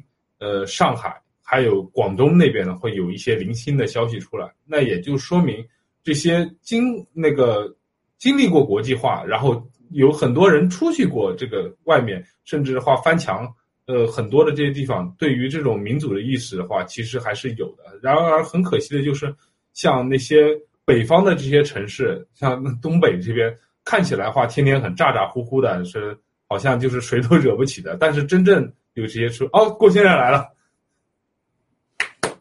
好，欢迎郭先生回来。好，啊，你们现在说哪了呀？啊，我们刚才就分享一下最近看的新闻，然后呃，就是郭建，咱们刚才呃有第二个问题没有呃 skip 掉了嘛？就是我们第二个问题，不知道现在方不方便回答一下？第二个问题问的是，呃，就是您昨天在直播中说，呃，王岐山搞了一个新的区块链系统。那如果这个系统完成的话，全球的数字货币都将被这个系统控制。想问一下，这个系统是什么？然后，嗯，目前呢是一个什么状况？洗联储升级是否可以绕过这个系统的控制呢？啊，我可以告诉大家啊，百分之百我们能绕过去。但是中国人来讲，区块链来讲，这是很可怕的。这是在香港啊，所谓的高工业科科技啊，叫数码城啊，工业园发展的。这是由中国解放军情报部，还有以色列的原来的一些网络的一些啊，还有区块链的发展者啊，很多都是以色列去的，啊，很多都是他们去的，包括有日本的也是区块链发展。这个整个的中心的平台就叫 BSN 中心，啊，BSN 中心。这 BSN 中心的领导人，其中一个就有王岐山的，又是他的绿帽子王的老婆啊，高艳艳，原来中投创始人，黑石亚洲区主席，中国人民过去一百年成立的中国人的投资公司叫中投，就他成立的，王岐山跟他一起上床睡觉的，两个男人共分享的女人，啊，然后又第一次投了黑石。啊，大家去想一想，BSN 整个的整个区块链它是什么意思？就是一代比特币，二代，二代就是大家做的现在币，然后就是这个二代半的三代就是以太坊吧，啊，以太坊现在就整出了第三代，它是发展第四代到第五代。BSN 是基于一个什么一样的呢？除了网络电脑的呃不可逆转的、不可更改的记账方式的区块链。它又加上了几个特别的加密方式，啊，而且基于现在正在研发的叫做什么 DNA 电脑和现在的生物电脑和量子电脑的计算来做的。如果 BSN 这个中心研究出来的以中国共产党为背景的新的区块链，以未来的这个。量子电脑，D 这整个 DNA 为为为为这个计算模式的，这对人类来讲，这个所有的区块链基本都完蛋，啊！而且它是很多美国人参与的投资，最后美国人还真就像五 G 电、五 G 手机一样，你要不要用？你不用，你就看到今天美国的五 G，美国的五 G 就是今天假五 G，严格讲是三点五 G，啊，不连四 G 都算不上，对吧？那么你想想怎么办呢？是吧？但是你们今天记住，未来共产党搞的 BSN 这个区块链的所谓标准，他就他就搞了个新标准，啊，这个标准是我共产党的标准，是我中国标准，跟美国人啊混血搞出来的，你还把我踢不出去？这孩子身上有美国人的血液，是吧？啊！但是我要告诉大家，共产党总是算计的很好。就像那个孙孙立军啊，一会儿我谈的孙立军还有吴征这帮孙子和马云怎么忽悠共产党的，，BSN 里边照样有忽悠上气下骗的成分。更重要的是，我可以告诉大家，喜联储背后的投资股东啊，绝对会是你想象不到的大股东，是世界上新的区块链研发，也就是第五代区块链研发的最重要的技术投资者和拥有者。不但是软体、硬体，包括这知识产权，都会是世界上最先进的。也就在明年年底，二零二三年年底，世界新的成熟的区块链技术再次升级的时候，喜联储一定会成为第五代区块链的知识产权的拥有者。这是今天我告诉大家的，未来的区块链争的是什么？新的电脑、新的网络。新的区块链的技术和更加密，也就是说，你很多国家所谓你想干掉这个数字货币是可能性是没有的，就它更自由、更去中心化。过去的 SWIFT 是机构，大家记住，SWIFT 美国不对个人交易的支付，只对机构，它几十个机构就是国家机构和国际金融机构。剩下的国家银行、各国银行在这个基础之下来运行，就是你在加拿大瑞那个瑞瑞卡你汇钱，东邮记的日本借钱，你以为是经过 SWIFT，那你太看得起你自己了，跟你俩没半毛关系，你俩没有资格用 SWIFT，是你瑞瑞卡在加拿大的银行，银行上面还有代理行，代理行才跟 SWIFT 才有呢，啊，这哟找出来了，BSN 啊。嘿嘿嘿，行啊，战友啊，厉害！谁找的？小白你找的？可以啊，啊，BSN 的，我今天可以告诉大家，里边几个负责人都是咱战友啊，都是咱们战友啊。现在我可以明告诉你，啊，BSN 的技术，七哥随时现在在打开电脑都可以展示给你们看一看。啊，三十几个 G 的数据，我可以展示给你们看，能把共产党吓死他们啊！我要告诉大家的，就是 s r i f e 是只给机构服务，机构在分销商。那未来的新区块链说白了，每个人之间你都是 s r i f e 没有任何代理商，就现在 H 配一样。啊，那咱们这个技术，这就是喜联储的最大的追求，啊，这是最大的追求，是吧？就是喜联储要成为人类上最安全的金钱储蓄、货币使用、支付、投资的可信任的全球平台，啊。行了吧，兄弟姐妹们，今天我讲了两个大重点啊，货币啊，记住，只要是你想，你想资金安全的，你要想到美系法律下管辖的货币，都不是你应该有的，特别你加拿大人、日本人，你绝对不想有，是吧？所以说就注定了啊，它不会作为全球老大。第二，全球的数字货币去美元化，就是去法币化，这是第二个中心，那就是说，喜联储又是最牛的。第三个，共产党玩的 BSN，整个网络技术、新技术、新板块会被我们干掉。我们可以搞一个 HCN，HCN 区块链新技术。而且今天七哥在这说啊，就会未来向你们兑现。咱走着看啊，神仙阳过想大仙，那周子看。谢谢。谢谢。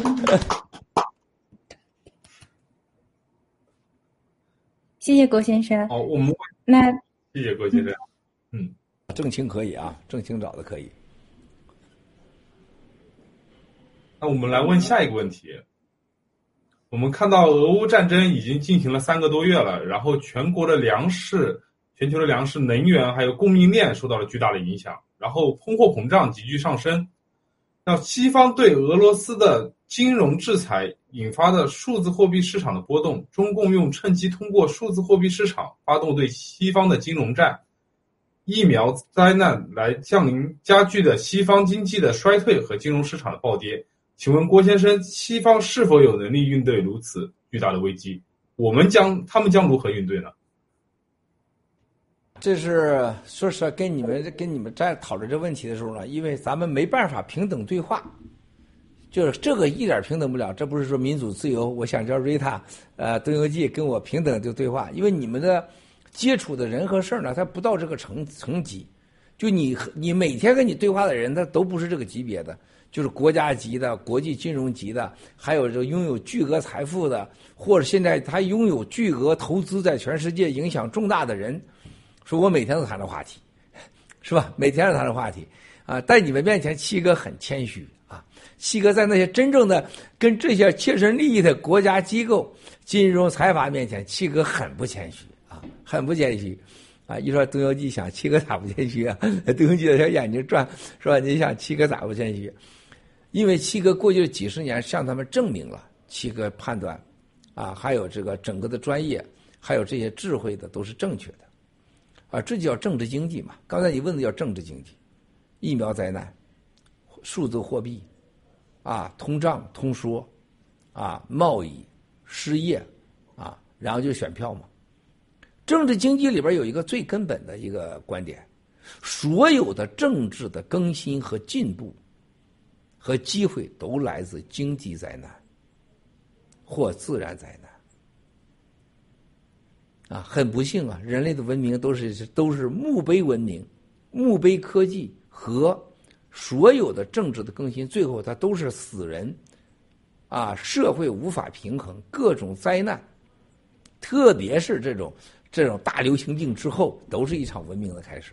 门人类上你就往前查啊，我们查到当时的波斯帝国，你就能查得出来。包括中国的过去春秋战国，总是在更新啊换代中间有着大流行病、自然灾难，或者是天灾人祸。这次的世界的疫苗灾难一样不例外。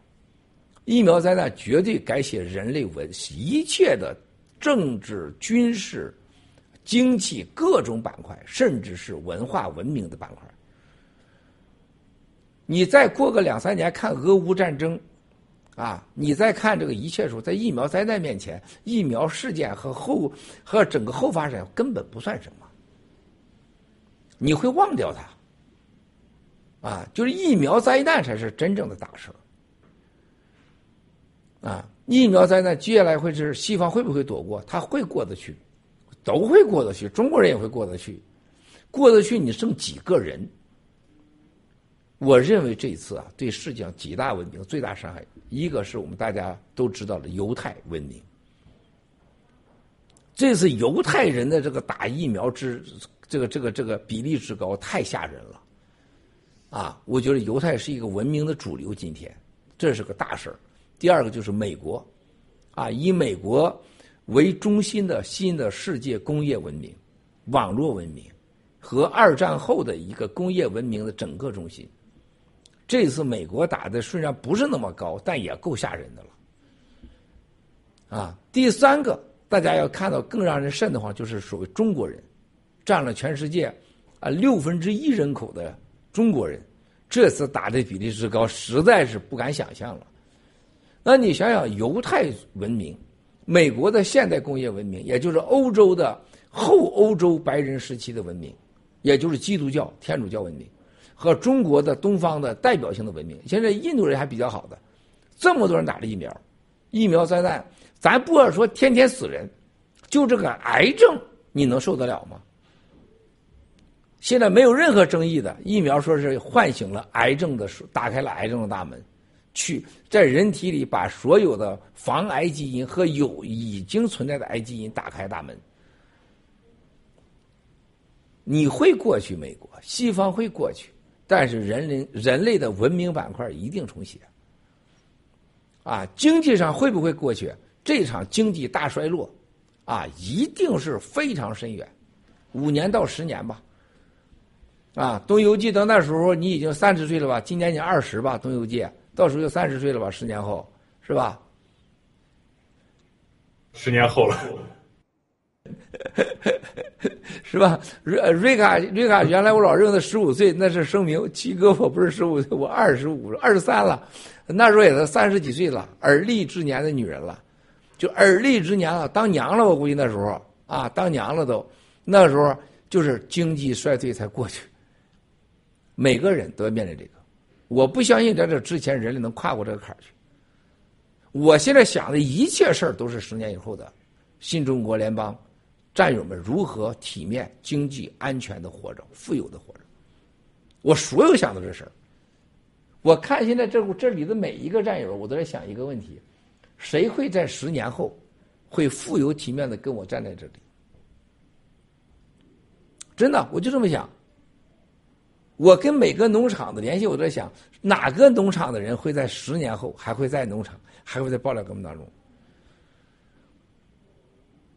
啊，你乌克兰前线救援，大家没有涉及到钱，没涉及到生死，是吧？这么伟大的事情都闹矛盾，是吧？东游记跟现在瑞卡在屏幕上相见，像兄妹一般，见面相处，估计三星期就打起来了，是吧？那不就完了吗？那么我们现在叫大家要知道的，就是在经济和疫苗和人类的文明重新改写的时候，新中国联邦人该如何活下去？这是我们大家每个人都要想的个话题。谢谢。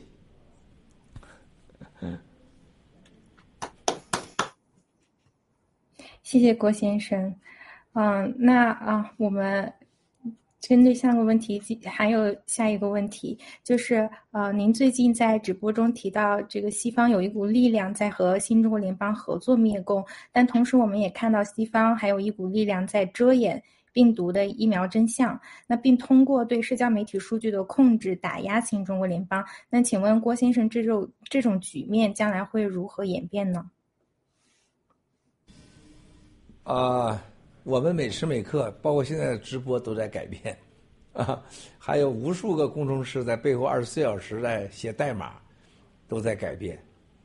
还有一个根本的动机，我们是要消灭中国共产党，啊，这个时刻都在改变。这就是七哥每天像小蜜蜂一样，是吧？你们看到每天哇哇哇哇在你们耳朵旁边叫，是吧？唤醒你们啊，唤醒你们，你们会唤醒更多人，啊，这都是都在做。呃，这个事情会持续下去，在消灭共产党之前，一分钟、一秒钟都不会停止，而且会越来越严重。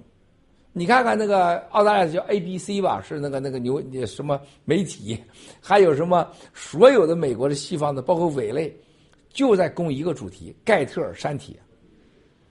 因为他怕盖特。你看刚才。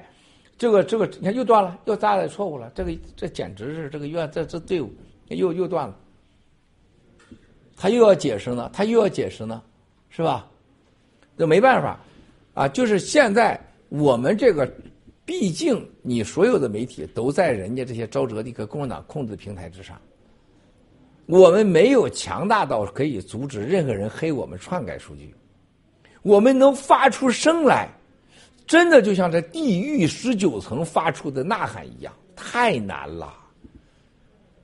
你们真不知道坐这儿直播你们有多难啊！你去想想，在伊朗这么大的一个国家，几千万人的国家，你见过有一个伊朗人战术能随便发生的吗？北朝鲜也是千万人的国家，你见过一个北朝鲜的战术发生吗？啊？你见过就是俄罗斯？你见过俄罗斯有人敢战术像咱这发生的吗？一个都没有，是他们没胆，是他们没种，是他们没钱，都不是。没有像七哥和爆料革命咱这帮战友，还没有咱这份坚持。人类七十五亿人，只有咱这帮人敢说咱有种有胆还有能力。所以说我跟那外国人开会的时候，总是跟他们说：“我说你们不要老说我们这个那了的，你做的比我们好吗？”对不对呀？就俄罗斯那哥们儿啊，麦尔斯，你这么做这么做。最近我跟他们在通话的时候，哎，我说你教了我好几年了，让我这样做那样做。那你现在你们咋不做做郭文贵看看呢？你弄个爆料革命出来呀？所以瑞塔真的是，这就是今天都有介绍，战友要互相尊重、互相爱护。我们真的不简单，太难了。这个会持续下去，但我们一定会赢。啊，谢谢。断了，又断了，又断了，又看不见了，总是加载错误。你这没，这是一点辙都没有啊！这这这这这该的真的一点辙都没有。你这叫什么玩意儿？你说？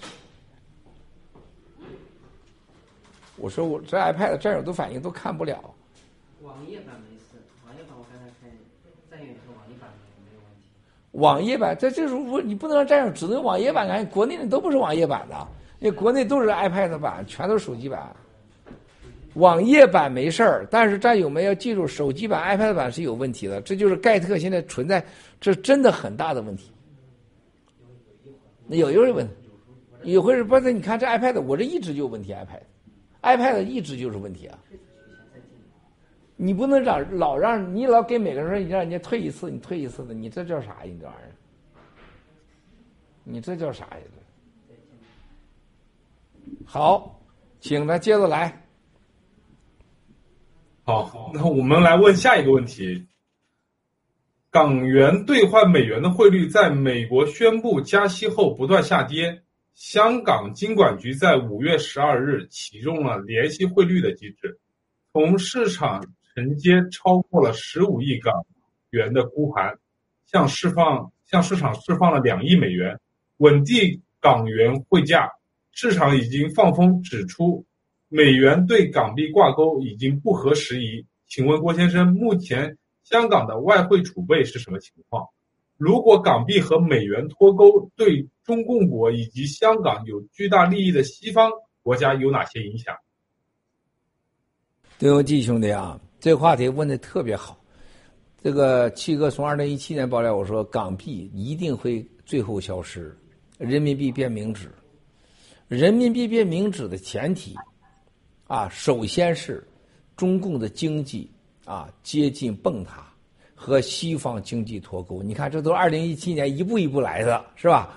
什么事情你都可以呃可以寻到根。那么，香港的港币和美元脱钩啊，是什么脱钩呢？很多人以为是，哎呀，这个美国美国要跟香港脱钩了，美国绝对不会的。啊，说香港跟美国脱钩了，也不会的。美国跟香港脱钩，他自己损失那么大，他干嘛啊？是吧？有人跟着东游记走，我当你小弟，你干嘛让你个这少一个小弟干嘛？他又不害你，是不是？我诚心跟着你，你当然不让他脱钩了。那么作为一个愿意跟着你的人，跟着你受你保护，是不是很安全，发展的很好？干嘛？我要离开你啊？也不愿意，小弟也不愿意跟你脱钩。谁会让你脱钩？第三者来了，是吧？有人拿着第第三者大棒进来了，挑拨离间，或者说把你俩中间的钱都偷走了，制造了无法分、无法不分开的这种条件，那就中国共产党，他把香港人的所有发财渠道全堵了。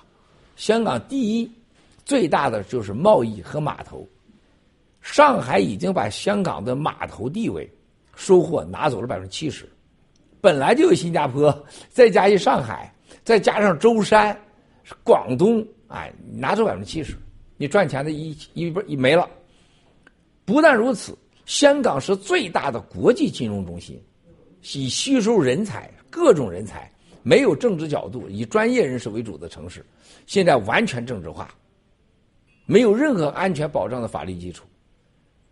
人才走了，谁来维护你这个？所谓赚钱的这么一个金融中心地位呢，没了，啊，这个又没了，这个没了。第三个更可怕的，香港赖以生存的叫房地产，哈，还有包括拍的电影、服务业，现在几乎是全部要崩塌。那现在不是现在美国人要不要和你脱钩，也不是香港要不跟美国脱钩，你必须脱钩，因为想谁都想勾不住了。像泰坦尼克号一样，你两个人一个在水里边，一个在船上，你俩想不脱钩，说咱俩都在船上待着吧，船都炸了，你勾什么不？还有什么勾啊？是不是？香港的港币是必然灭亡。反过来又说了，港币不灭，共产党人民币不会变成冥纸。共产党变冥纸之前，要把所有的港币的价值全部用光，就像你看到的这个单伟建。一个单伟建，一个太平联盟在香港就骗了美美国西方世界上千亿，一个 pass 就四百亿 PAG，是吧？这钱还不了，怎么办？是不是？没有选择呀！你像那陆大脑袋啊，他他想他想有钱啊，他不想卖那一个印了陆大脑袋的帽子的十几美金，他没钱呐。拿他老婆出去卖去，一天也就卖个几百美金吧，是不是？他咋办呢？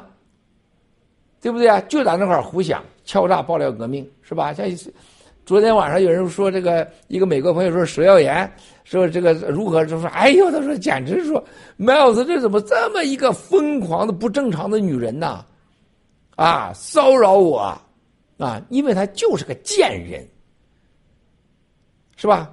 这种物质的条件、自然条件完全无法让他生存的情况下，他就会做出疯狂的举动。就像陆大岛蛇、九指妖都是一个德行的，啊，还像那个什么高冰晨、黄河边，是不是？估计共产党一个月就给他几百美金，现在几百加的币就在那块胡扯扯了，啊，完全是就是这个样子。香港也没就变成了陆大脑袋了，耍赖、耍泼、不兑现。违约，然后最后美国人没选择了，要钱不给，要命一条，是吧？进去了钱再出不来，那只有脱钩。哎，而且最重要是共产党他不给他再买单了，他买不起了，啊！随着这样下去呢，很多他的经济犯罪也被世界上绝对无法接受啊！你就像现在很多这个像恒大呀，像融创房地产接着倒下来，七哥二零一七年说到今天都在倒了。当这些倒的时候，包括这个太平联盟啊，它有个什么概念？这些人都将是成为在西方被追逐，啊，刑事犯罪、诈骗的这么一个一公司。那最后这公司全都不承认呢，司法纠纷、经济纠纷，以及给西方带来的损失无法承受，最后就变成了经济战争。啊说他一定完毕。刚才说那个什么拿十五万啊，不是什么呃美元联系脱钩的这个这个挂钩的时候啦，然后我拿了四十八亿港币又买回了，这都是回光返照，死亡前的最后挣扎，什么都不是啊！咱不信走着看啊！我还跟他，我愿意跟大家赌啊，有愿赌的吗？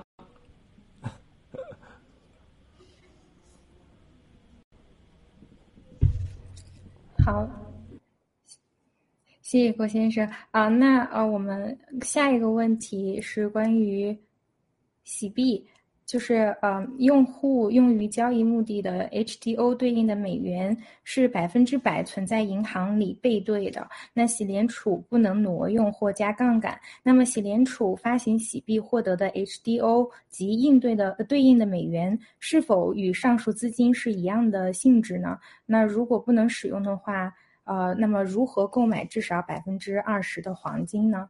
谢谢郭先生。最好的话题啊！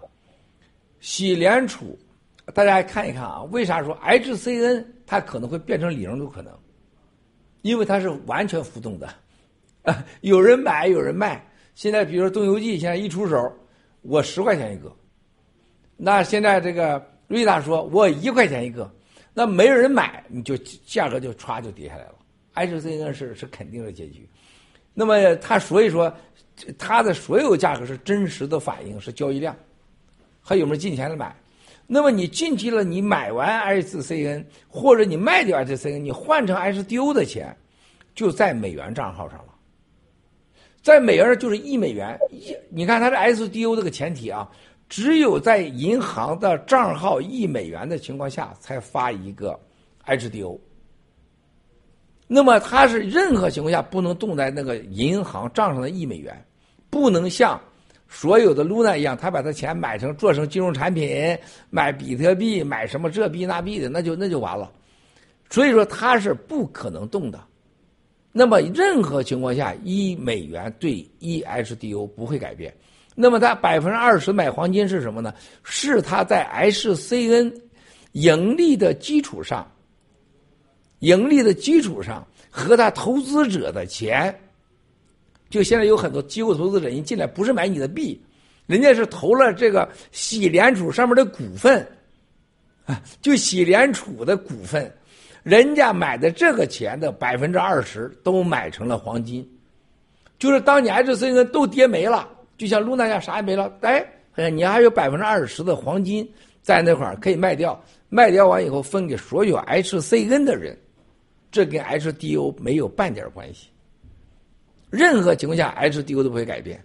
HCN 的所有的二十的储备是 HCN 卖出 B 的钱的盈利部分的二十，作为了 HCN 的储备资金，明白了吗？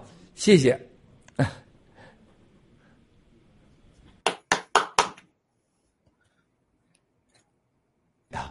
那我问下一个问题。我问下一个问题：盖特可以跨过数字跟服务器的垄断，不会向任何人妥协。盖特能否成为世界的第四大数据中心？喜联储已经更好的抵御数据篡改和黑客攻击，是否也是因为有自己的独立的根服务器？谢谢。啊，这个问题吧，今天看了小福利跟墨镜，你们改方式了，改的挺好啊，就大家看到这个问题很好，啊，尝试改变啊，就是文明，就是进步。首先，我想告诉大家的事情啊，喜联储的这种能抵御到共产党的这种军事级别的攻击，它有很多秘密，还真不是一个简单的根气能解决的。但我在这不能说啊，我也没有权利说，这个不能够回答你们，但肯定它是最安全的。未来的盖特呢？现在未来肯定会有自己的数据中心。那么现在盖特呢是在人家 AWS 啊，还有这个亚马逊，还有其他的在欧洲的另外的数据平台中心都有自己的这个备份中心啊。所以说，呃，盖特未来会有自己的数据中心，而且一定是喜联储这个级别的军事级别的啊。而而且未来不但拥有自己中心不被人家改之外，我们可能还对外服务啊。首先会服务新中国联邦的所有的战友们啊，谢谢。好，谢谢郭先生啊。那我们下一个问题啊，战友问说，呃，盖特可以跨过数字跟服务器的垄断，嗯，不会向任何人妥协。盖特能否成为全世界第四家数据中心？那喜联储已经更好的抵御数据篡改和黑客攻击，是否也是因为有自己独立的跟服务器呢？我觉得量子电脑会把我们新中国联邦推向一个完全不同的层次。我在说量子电脑的时候，二零一七年，我觉得我下边被那些欺民贼给骂的一塌糊涂，啊，说量子电脑连门都没有啊！所以这个世界多可怕，就是无知啊！特别你像你看《东游记》，像瑞塔，你们年轻小孩谈恋爱的时候。你想到对面一个人，如果他是一个不同的智慧的人，给你带来的感觉是什么？不有什么样的感受？不论是男的女的，你要碰到一个猪一样的这个恋爱对象，你会多痛苦啊！他跟你讲都是时代的石器时代的故事。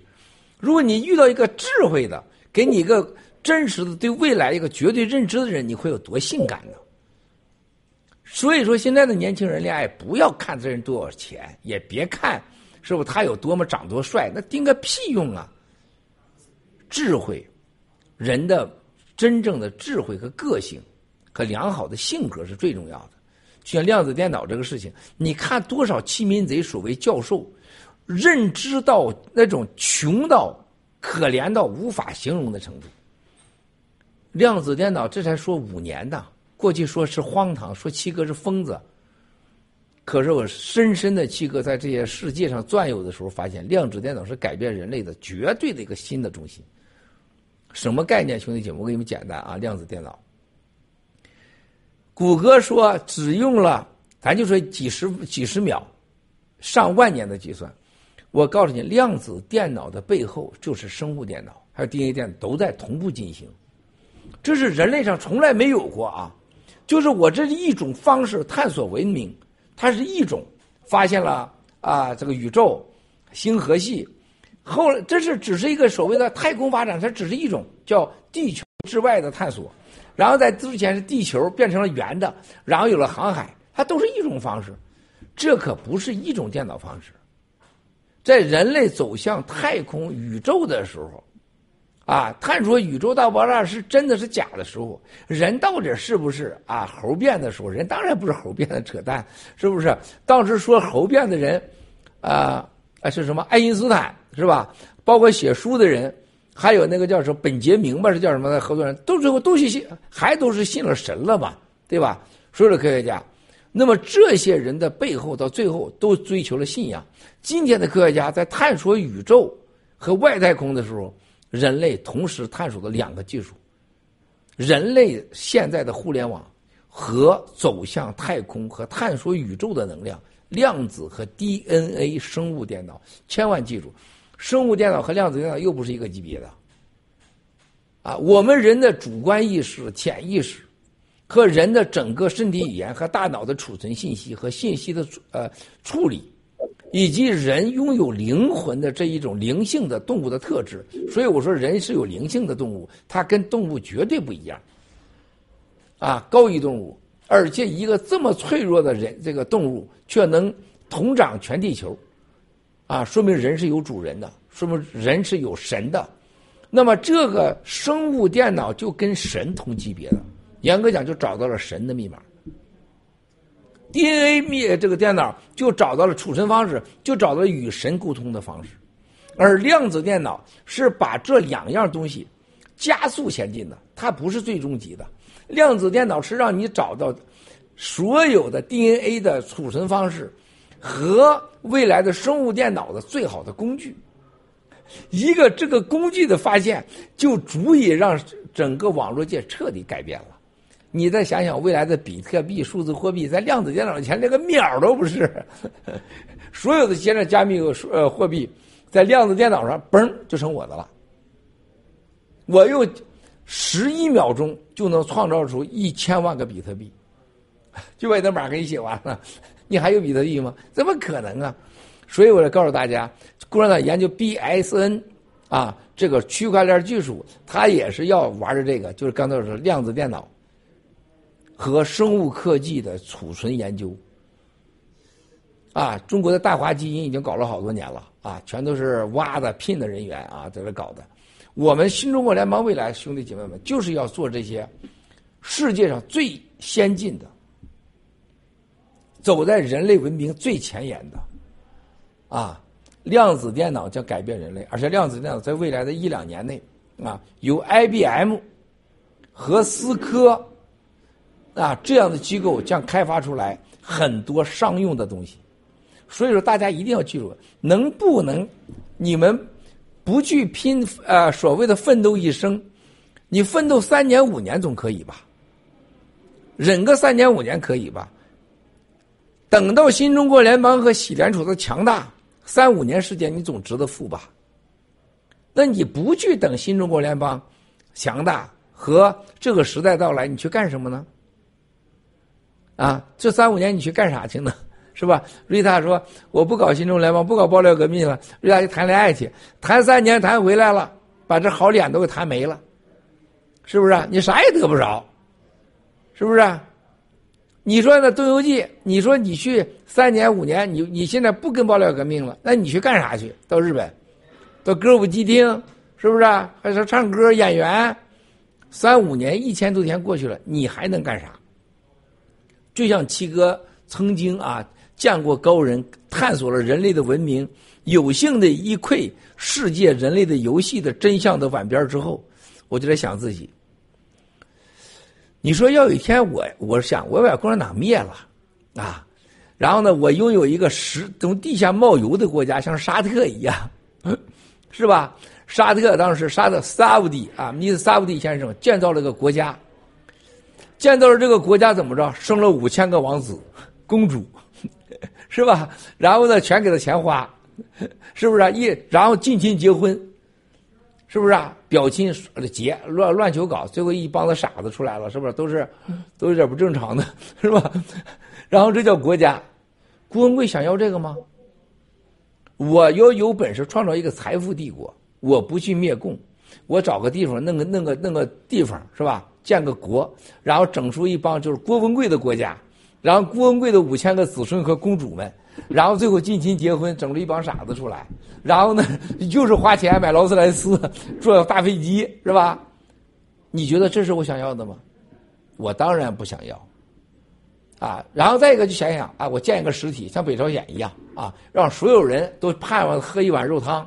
然后呢，我吃的胖胖的，然后都都得糖尿病死掉，然后让我的儿子、我的孙子接班是吧？这是我想要的吗？不想要，我也我都不想要孙子，要不要孙子我都不管，我干嘛要这个？是不是？那我是不是像中国共产党一样，是不是编一个谎言，创造一个笑话，啊，然后让全中国人民就是说爹亲娘亲不如我这个党亲，都当我的奴隶，然后我到处造小人造孩子，在全世界去到人家国家去当人家的三孙子去，我在这块奴隶，我中国人民都变成我的孙子和奴隶，这当然不是我想要的。那什么是我想要的？是吧？我就在探索。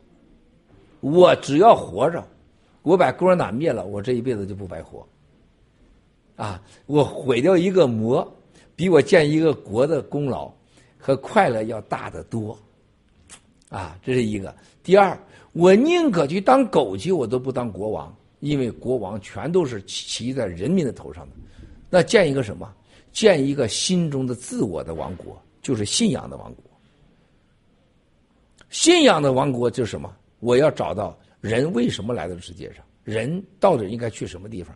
我现在我觉我发自内心的说，我认为我知道，我相信人是不生不灭的，啊，因为我们活在一个伟大的时代。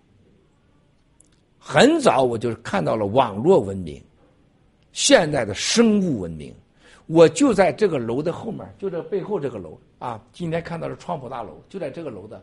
二十楼，我住在这儿。一九八九年，啊，一九九八年到一九九九年，看到了人类上第一次的克林顿时期和布什时期搞的人类的基因的排谱。我看到了股票塞雷拉的上市，塞利拉博士完成了人类的基因排谱，这是多大的事儿啊！瑞塔，你知道东游记对七哥那是震撼的。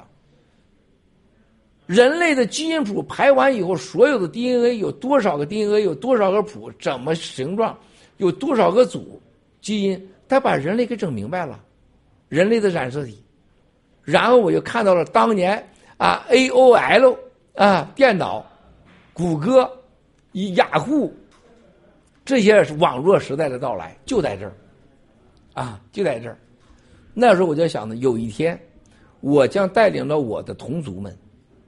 创造一个新的文明的时代，啊，那个时候就叫量子电脑是未来的一个这个目前呢看到一个终极的工具，然后最终会走向人与上帝沟通，就人与人的神之间沟通，就是生物电脑，啊，干细胞，你看干细胞的发明是多了不起，所以现在量子电脑上来以后，人类一切改变，而且就在两三年应用，这是七哥。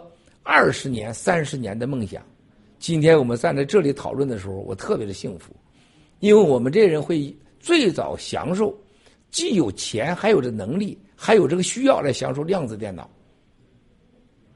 啊，创造一个数字化的货币的时代、金融的时代、网络的时代，和找到人类更多啊探索的快乐的时代。再过三五年，没有人再记得特斯拉呀。埃隆·马斯克，你放心，会有更多的神人出来。就未来的一两年、两三年，啊，就像你看到了欧洲，呃，共产党脱钩当中讲了一句很重要的话：欧洲必须在科技、技术、生物，啊，也还有量子电脑研发方面彻底的超越中共，跟他才能达到脱钩的目的。啊，你看这话听的跟七哥二零一七年说的话有没有一样的地方？东游记，瑞塔，谢谢，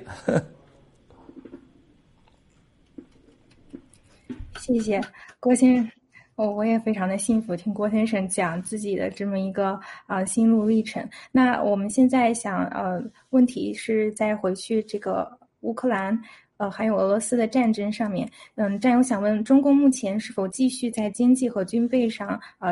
呃，继续支持俄罗斯呢？谢谢。他他没有停啊，继续支持，啊，他没有选择的，狼狈为奸嘛，一个狼一个狈，他是本能啊。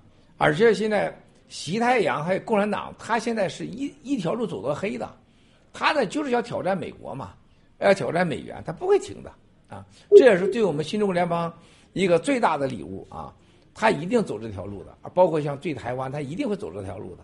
但对我们来讲是好事儿，但中国人民啊，愿不愿意这么做，愿不愿意付出的代价，那是中国的事儿了，啊，希望中国人能醒来啊，早日的推翻这个中国共产党，因为他正在带中国人民走向一个永远不归的路。谢谢。谢谢郭先生。那个战友问：俄罗斯国防部长绍伊古一直拒绝和美国通话。五月十三日，美俄国防部长通话，是否意味着俄罗斯准备和美国谈条件？以色列否认了对乌克兰的军舰出口，是否说明以色列对俄罗斯不强硬？谢谢。以色列这个国家呢，是一个投机性很强的国家，嗯，它跟俄罗斯的关系非常非常好。由于一战、二战的后面很多原因，特别是在叙利亚、在中东啊，这个在伊朗的事儿上，俄罗斯绝对是挺以色列的。啊，当时以色列就到叙利亚去这个，去炸这些这个土耳其的啊，这个呃库尔德的那个整个基地的时候，包括叙利亚的一些基地的时候，俄罗斯军人都是把这个坦克、把大炮啊，都炮筒放下来。啊，盖上整个的这个迷彩布啊，做上防护设施，把雷达关掉，炸完以后再开始。他有这种默契，包括当时在这个前苏联时期啊，还有一战后、二战后的犹太人，在整个苏联有很多犹太人，他有各种文化上的过去的链接和战略上的利益啊。但是最近以色列在这个俄罗斯和乌克兰战争上逐渐的走向乌克兰啊。但是没有那么彻底，没有那么彻底啊。呃，另外一个，我觉得大家要看到，现在整个以色列和乌克兰这场战争的走下去以后，必将把这所有的全世界每个国家牵扯进去，最后就是站站队嘛，啊，最后都会站在乌克兰一边。只有中国共产党 和带着中国人民啊，帮助这奴隶去走向俄罗斯啊。谢谢。好，谢谢郭先生啊。那我们下一个问题是说，呃，巴西的农业高度依赖华为的五 G 系统。那在对俄罗斯的制裁上，巴西游说美国取消对俄罗斯向南美出口化肥的限制。巴西的态度对将来全球粮食的格局会产生什么样的一个影响呢？谢谢郭先生。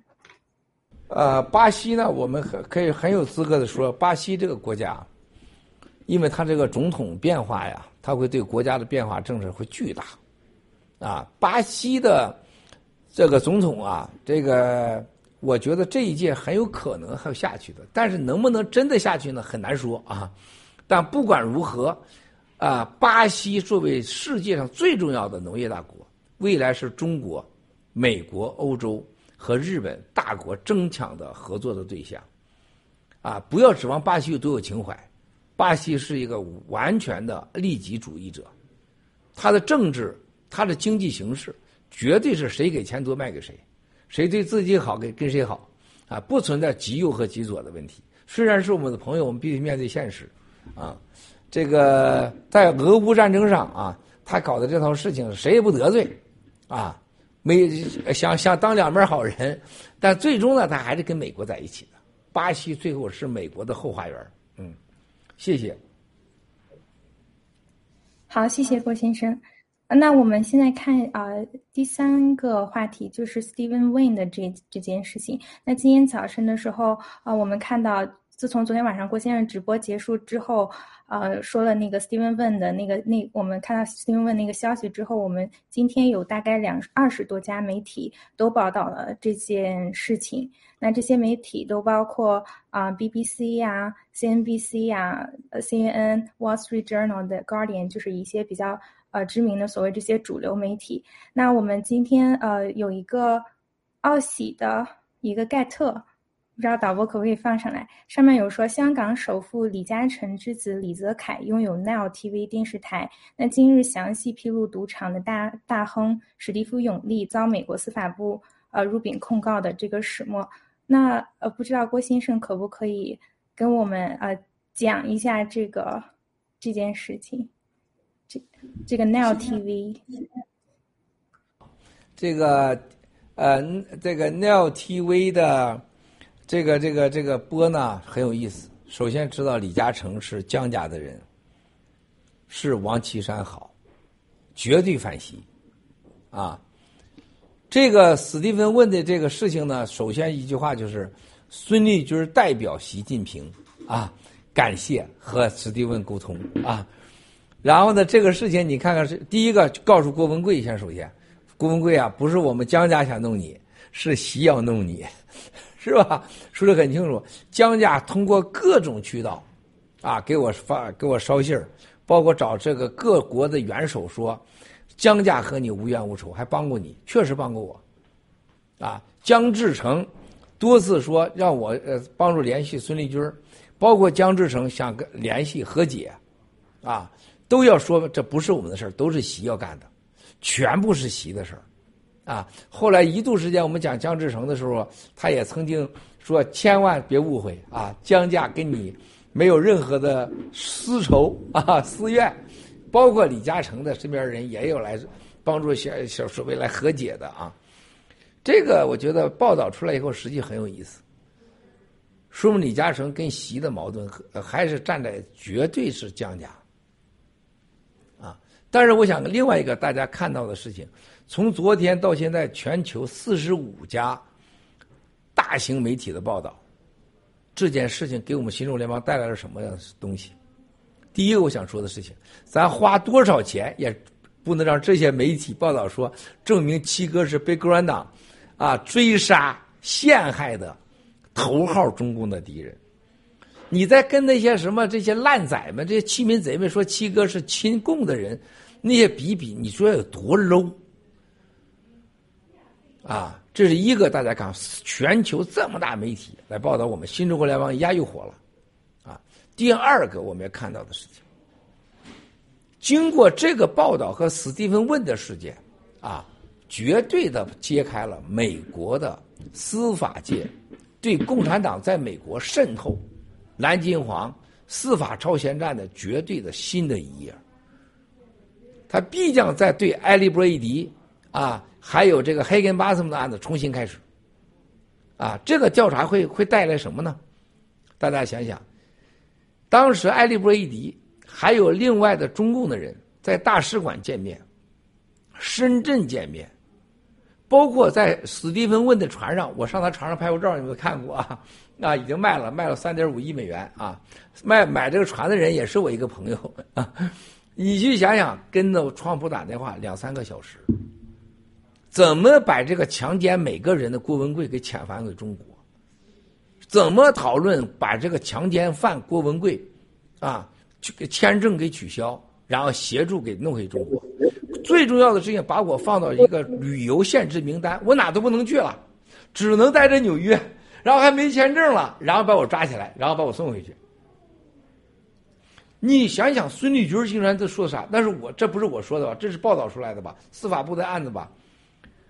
把六万个中国人从美国遣返回中国，这六万个人包不包含梁冠军呐？是吧？什么 King 郑啊，King 郑啊，这叫这这叫正啥那个人？那个那要去杀我那个到那个谢瑞那个，是吧？多少福建？呃，郑奇对郑奇。郑奇这个王八蛋是吧？你去想想，多少华人当时站在了所谓梁国军旁边，骂郭文贵的，骂爆料革命的，孙立军要把你们全部给遣返回中国去，六万人啊！把在中国呃抓的美国间谍十八个人马上送回来。啊，在北朝鲜上把金家的所有的小真金正恩、老金正恩的 DNA 所有的样本全部给你美国。这不是我说的吧？这回是都说出来了吧？而且说是习亲自参与。你说我都说我是忠于习，习还有这个过七条，是不是？咱不反习，你说习还要干嘛把我弄回去呢？习吧，需要跟我那么亲，干嘛这么亲啊？是不是？没必要把我抓回去嘛？派个七四七过来把我接回去不就完了吗？是吧？再来的时候烧上一飞机钱，是吧？我给东东游记、瑞塔你们俩都分点是吧？啊，他干嘛要把我抓回去，花那么大精力呢？这些事实都出来了。但是更重要的，兄弟姐妹们，你们看到一个问题啊？史蒂芬问这个时候出来，对美国来讲这个是大事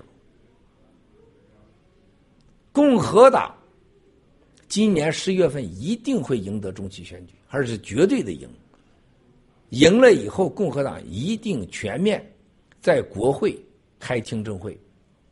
史蒂芬·问、艾利·布雷迪、海根·巴森、尼克拉姆·戴维斯、单伟健、梁冠军，所有的我为时我这个这帮孙子能不能排上，直接就估计扔监狱了就，啊，像熊宪民就直接扔监狱去了都。所有这些砸锅的人，国会一定会立案子，就是答案就是三件事为什么去攻击郭文贵的人有共同的行动标准？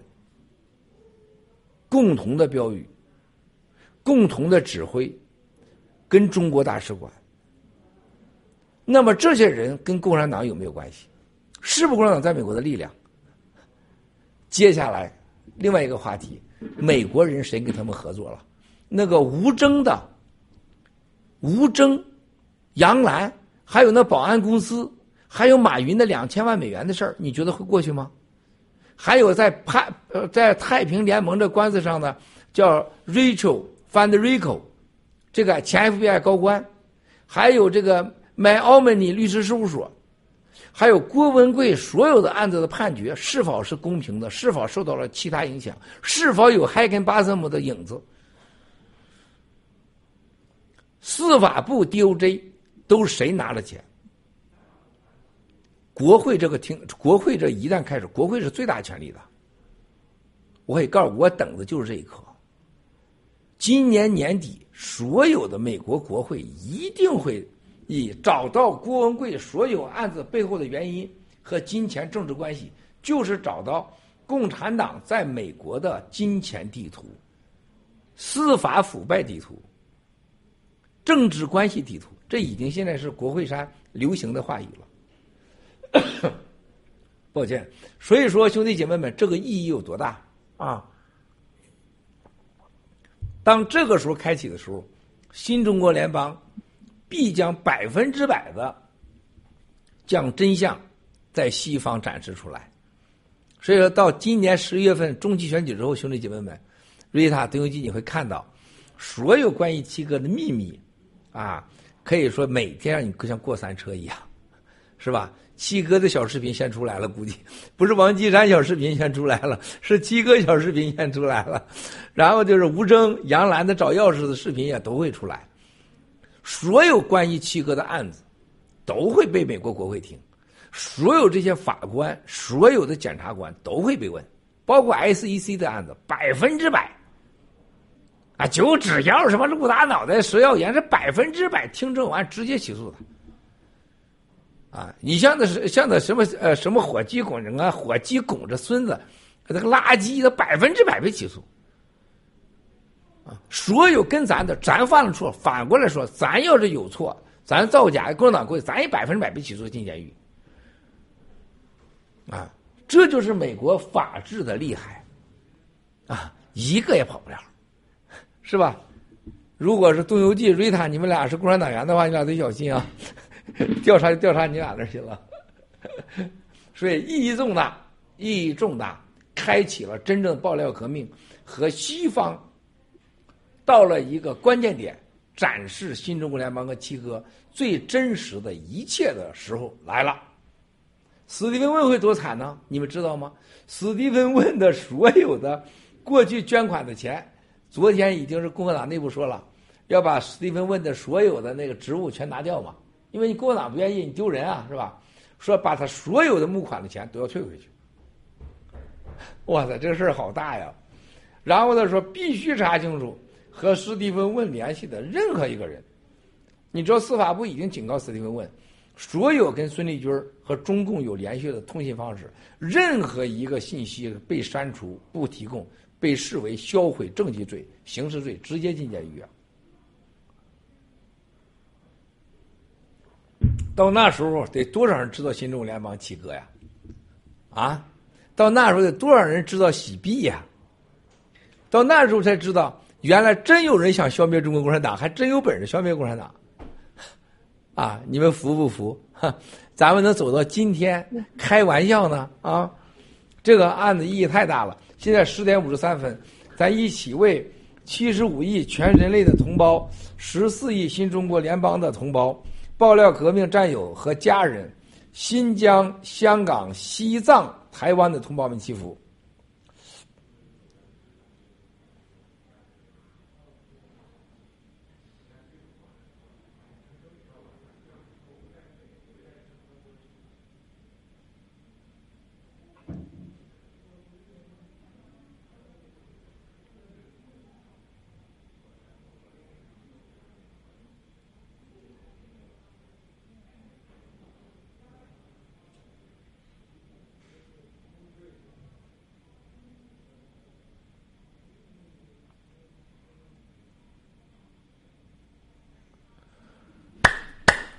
阿弥陀佛，还有啥问题问一下？咱们今天直播就行了，再最多五分钟啊！我一会儿打电话去。好啊，我们这边有一个问题啊，就是在 CCP 海外渗透势力被挖出和美国在中共国周边排兵布阵的压力下，CCP 内部将会产生一个什么样的变化呢？啊，请郭先生帮忙解答一下，谢谢。啊，现在啊，我觉得。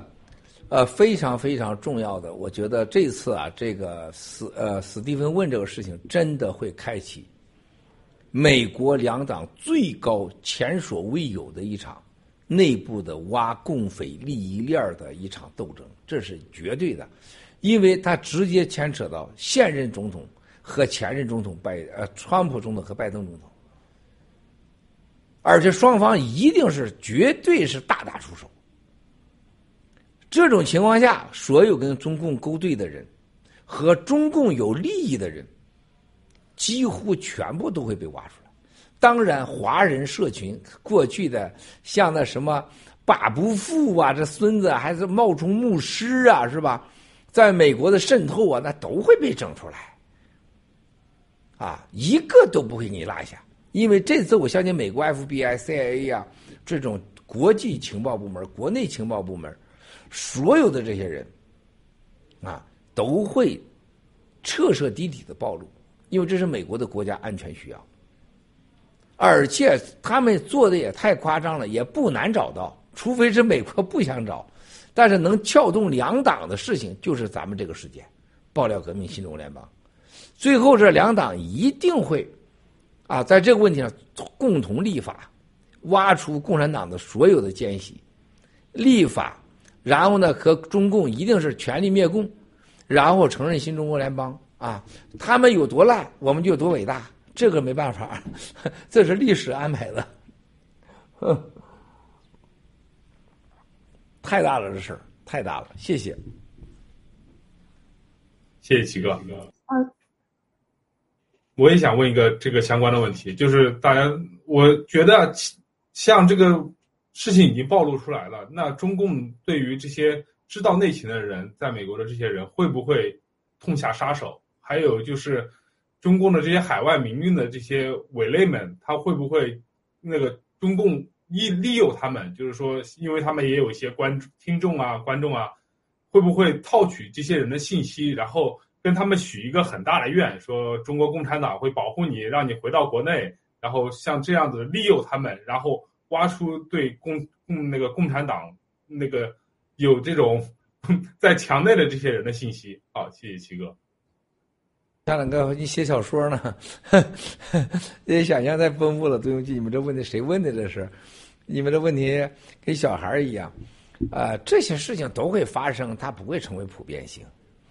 就共产党也不会说你想象的杀呃杀人呐，这跟电影啊叮铃咣啷，这一街头一枪，那街头一枪的。共产党在美国杀人，他下次他也不敢。他弄一个被被共产党知道，他就结束了，那一定是战争，啊，就包括亲民贼，他也不去杀，不可能的啊。但是呢，把他家人给干掉，那是完全可能的，因为你跟共产党是吧？这个这个过去有勾兑，都知道你家人什么情况，在国内把你家人做掉，那他想他像杀个鸡一样，想杀就杀了，啊，这是完全可以的。其他的，我觉得。真正的这些变数，我们都可以不在乎、不在意。我们在意的事情，就是让美国和欧洲意识到，共产党在西方原来渗透这么严重。司法，啊，然后金融、新闻、啊，行政领域、国会，啊，这么厉害，让美国和西方感觉到危机，让他们意识到不灭共不行，你不灭共，共就把你灭了。最后，这美国发现，我也拿过美国钱，你也拿过美国钱，咱们一体，大家都知道了，你也别灭我了，咱一起灭共嘛，啊，就把这个共产党给灭了。最后是这个结果。之所以欺民贼这些人呢，绝大多数在美国进监狱，绝大多数没有身份的被遣返。不能说一个不剩，几乎都不会剩。你不用看别的，你就看三个时期就行了。二战后的日本华侨在美国什么待遇？伊拉克战争之后的伊拉克人，伊当年为伊拉克工作的人，什 那些人什么待遇？咱别说太长，南斯拉夫战争，是不是啊？你去看一看。整个南斯拉夫的当时给政府工作人员在美国什么待遇，在欧洲什么待遇，你就知道这些欺民贼会什么待遇，一个几乎跑不了，而且把他的房子啊、家人呐、孩子东西没收，他会啊非常之快，一切都给你没收，啊，而且我觉得时间不会长，啊，大概一两年的基本就结束了，大概这个情况。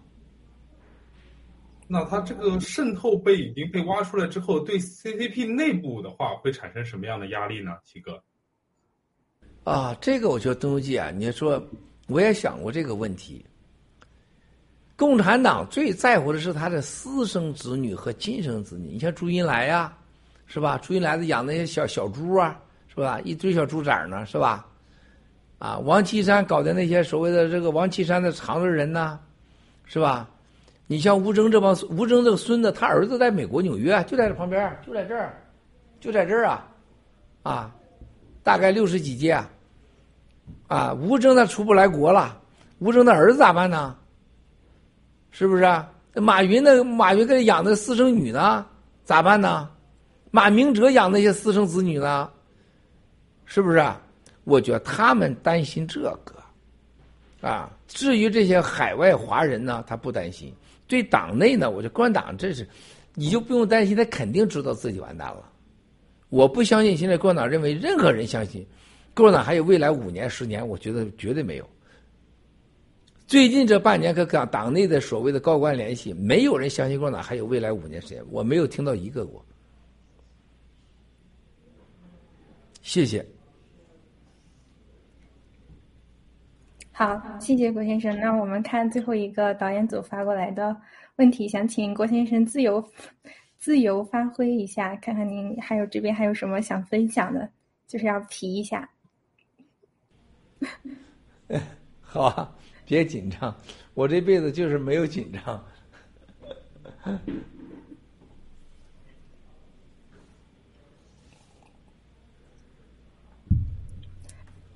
哎，有什么话题？说你有话题吗？让我，让让我随便说，是吗？瑞塔。嗯，对对，您需要问题吗？大家好，我看一下下面留言啊。香草山的战友，H K 曼啊，香草让七哥休息了，这是好战友啊，心疼七哥。把老杂毛的子女都遣返回去。好，我想今天我觉得这直播真的特别开心。我看到东游记还有瑞塔，今天咱们真的是日本、加拿大、美国共同联播啊！而且这个外星人他在讲 UFO，我跟你们说有 UFO，你们你们当时就不信嘛？现在美国国会已经去给你证明了，已经绝对有 UFO 啊，绝对有！而且不，七哥我说我在私人飞机上看到那些东西，我深信就是 UFO 啊！我不，你想想，我不会傻到。我我自己杜撰一个 UFO 出来去，你想那个飞机当飞到，特别是这个呃全球快车飞到基本是看地球就有弧线的时候，因为它是已经接近超音速了，它将近是八点五马赫，它一直在飞飞行的时候，瞬间就到了一个黑天状态，然后你看到那些状况，你就会傻眼的，那不可能是天气现象，啊。而且不是一次，不是两次，关键是我跟这些国家领导人见面，我我特别感兴趣，老问你，你认为有没有 UFO 啊？有，啊。我如果认非洲国家的元首，非洲国家我不知道，因为他确实不知道。那非洲国家他没有，他没有任何科技能力发明，是吧？像我见了那津巴布韦的总统了，我说你们就有 UFO，我说我也想知道，是吧？我见了那个坦桑尼亚总统了，我也想知道，他没这能力。但是我见了普京了，是吧？我见了美国总统了，啊，我见了这个英国这这这个首相了，我当然问，他说有。然后呢，这些军方的我这些关系那么多都有。那么这个就说明什么问题呢？人类在有一个巨大的突破性的改变。人类已经面对 UFO 的时代了，而且美国就是一个最早拥有 UFO 技术的。你看看那个美国的那个雷那个神鸟那个飞机啊，叫 F 幺七，你看那些那些材料，那怎么可能是那个时代有的？我不相信，啊。我觉得美国是最早享受外太空文明科技的国家，这才说之所以这样，美国才之所以强大。接下来会有更多的啊，这个 UFO 会真相会出来。那么剩下的事情，今天我要我们这直播中没有谈到的，就是展望啊，新中国联邦洗联储的未来的发展啊，实在太多好消息，我真的没办法一一的说啊。大概，我相信到六月十五号以后，我看六月十五号也不行呢。六月十五到六月二十号以后吧，大家会能听到更多更多的对新中国联邦的啊，你们的喜联储，你们的 G Club，啊，你们的平台，你们的盖特有更多好的消息啊。还有一个，我觉得。你也会看到美国和欧洲对灭共的重大进展啊，甚至那时候对台湾啊已经发生了什么事情了。我觉得历史还有灭共的事业，在今年基本上你们都会拥有过去几千年来没有的进展，都在今年都会有外太空的文明、金融系统的改变。疫苗灾难后的导致的新的文明的诞生，啊，共产党的被消灭，啊，这个你们看头两天那个托尼布莱尔先生在那个 CNN 那个接受采访，啊，他用了一句话，啊，叫 “game over”，啊，这是完全是世界的所有的游戏已经俄罗斯的游戏结束了，叫 “game change”，现在的游戏全完全改变。啊，一个保守的，应该托尼布莱尔说出这个话来，真的是很很不容易的啊，很不容易的。所以说，今年是人类上最最黑暗的一年，但是作为战友来讲，对你们来讲是最有希望的一年，最有价值的一年。没有比你没有打疫苗再伟大了，没有比你在拥有这个喜币啊，让你再有未来了。没有比你灭共的事业让你一生中更感到更有价值了，啊，这个是咱们未来会大家会越来越多的感受到。希望战友们都能快乐的、健康的迎接这种伟大的光明的到来那一刻啊！今天的直播非常好，我们星期五啊可能不直播啊，但是星期天肯定直播，好吧？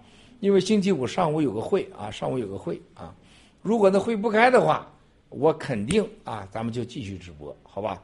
今天特别感谢小福利，今天感谢瑞塔，感谢我们东游记，我们的墨镜啊，小白，今天的长岛市长，还有我们的阿甘，阿甘啊，前面的帅哥阿南啊，我们的阿甘啊，帅哥，还有我们今天小福利的调整啊，还有 PPT，今天的 PPT 所有做的太棒了啊！这个七哥还有很多话要说，但是今天真的一天说不完。哎，你咋弄的？这现在把我调的，我的眼袋子卧蚕那么大呀！我从 iPad 开老大了，看老大老大了，我看这个，而这颜色不正常。你老看这显示器，但是这就是今天盖特，这个盖特简直太不过分了，今天的技术啊！哎呀，没法弄，行。瑞塔，请东游记，你俩说说，咱们今天直播就到此结束，非常感谢。你俩先说说，咱们结束。好，谢谢郭先生啊！今天真的是直播带来非常多的好消息，就听着非常特别幸，特别开心啊！然后嗯，那非常感谢哦我们的导演组吧，昨天晚上也是为了准备这个 PPT，嗯，熬了很很晚的夜。我看到很多战友可能到今天凌晨还没有睡觉，所以非常感谢啊，也谢谢各位战友呃的付出和努力，谢谢。嗯。更感谢这些 一直在刷新那个 盖特的这些战友们，真的辛苦大家了，一直在刷新。谢谢大家，再见，谢谢谢谢谢谢，再见再见再见再见再见，真抱歉，今天这个技术。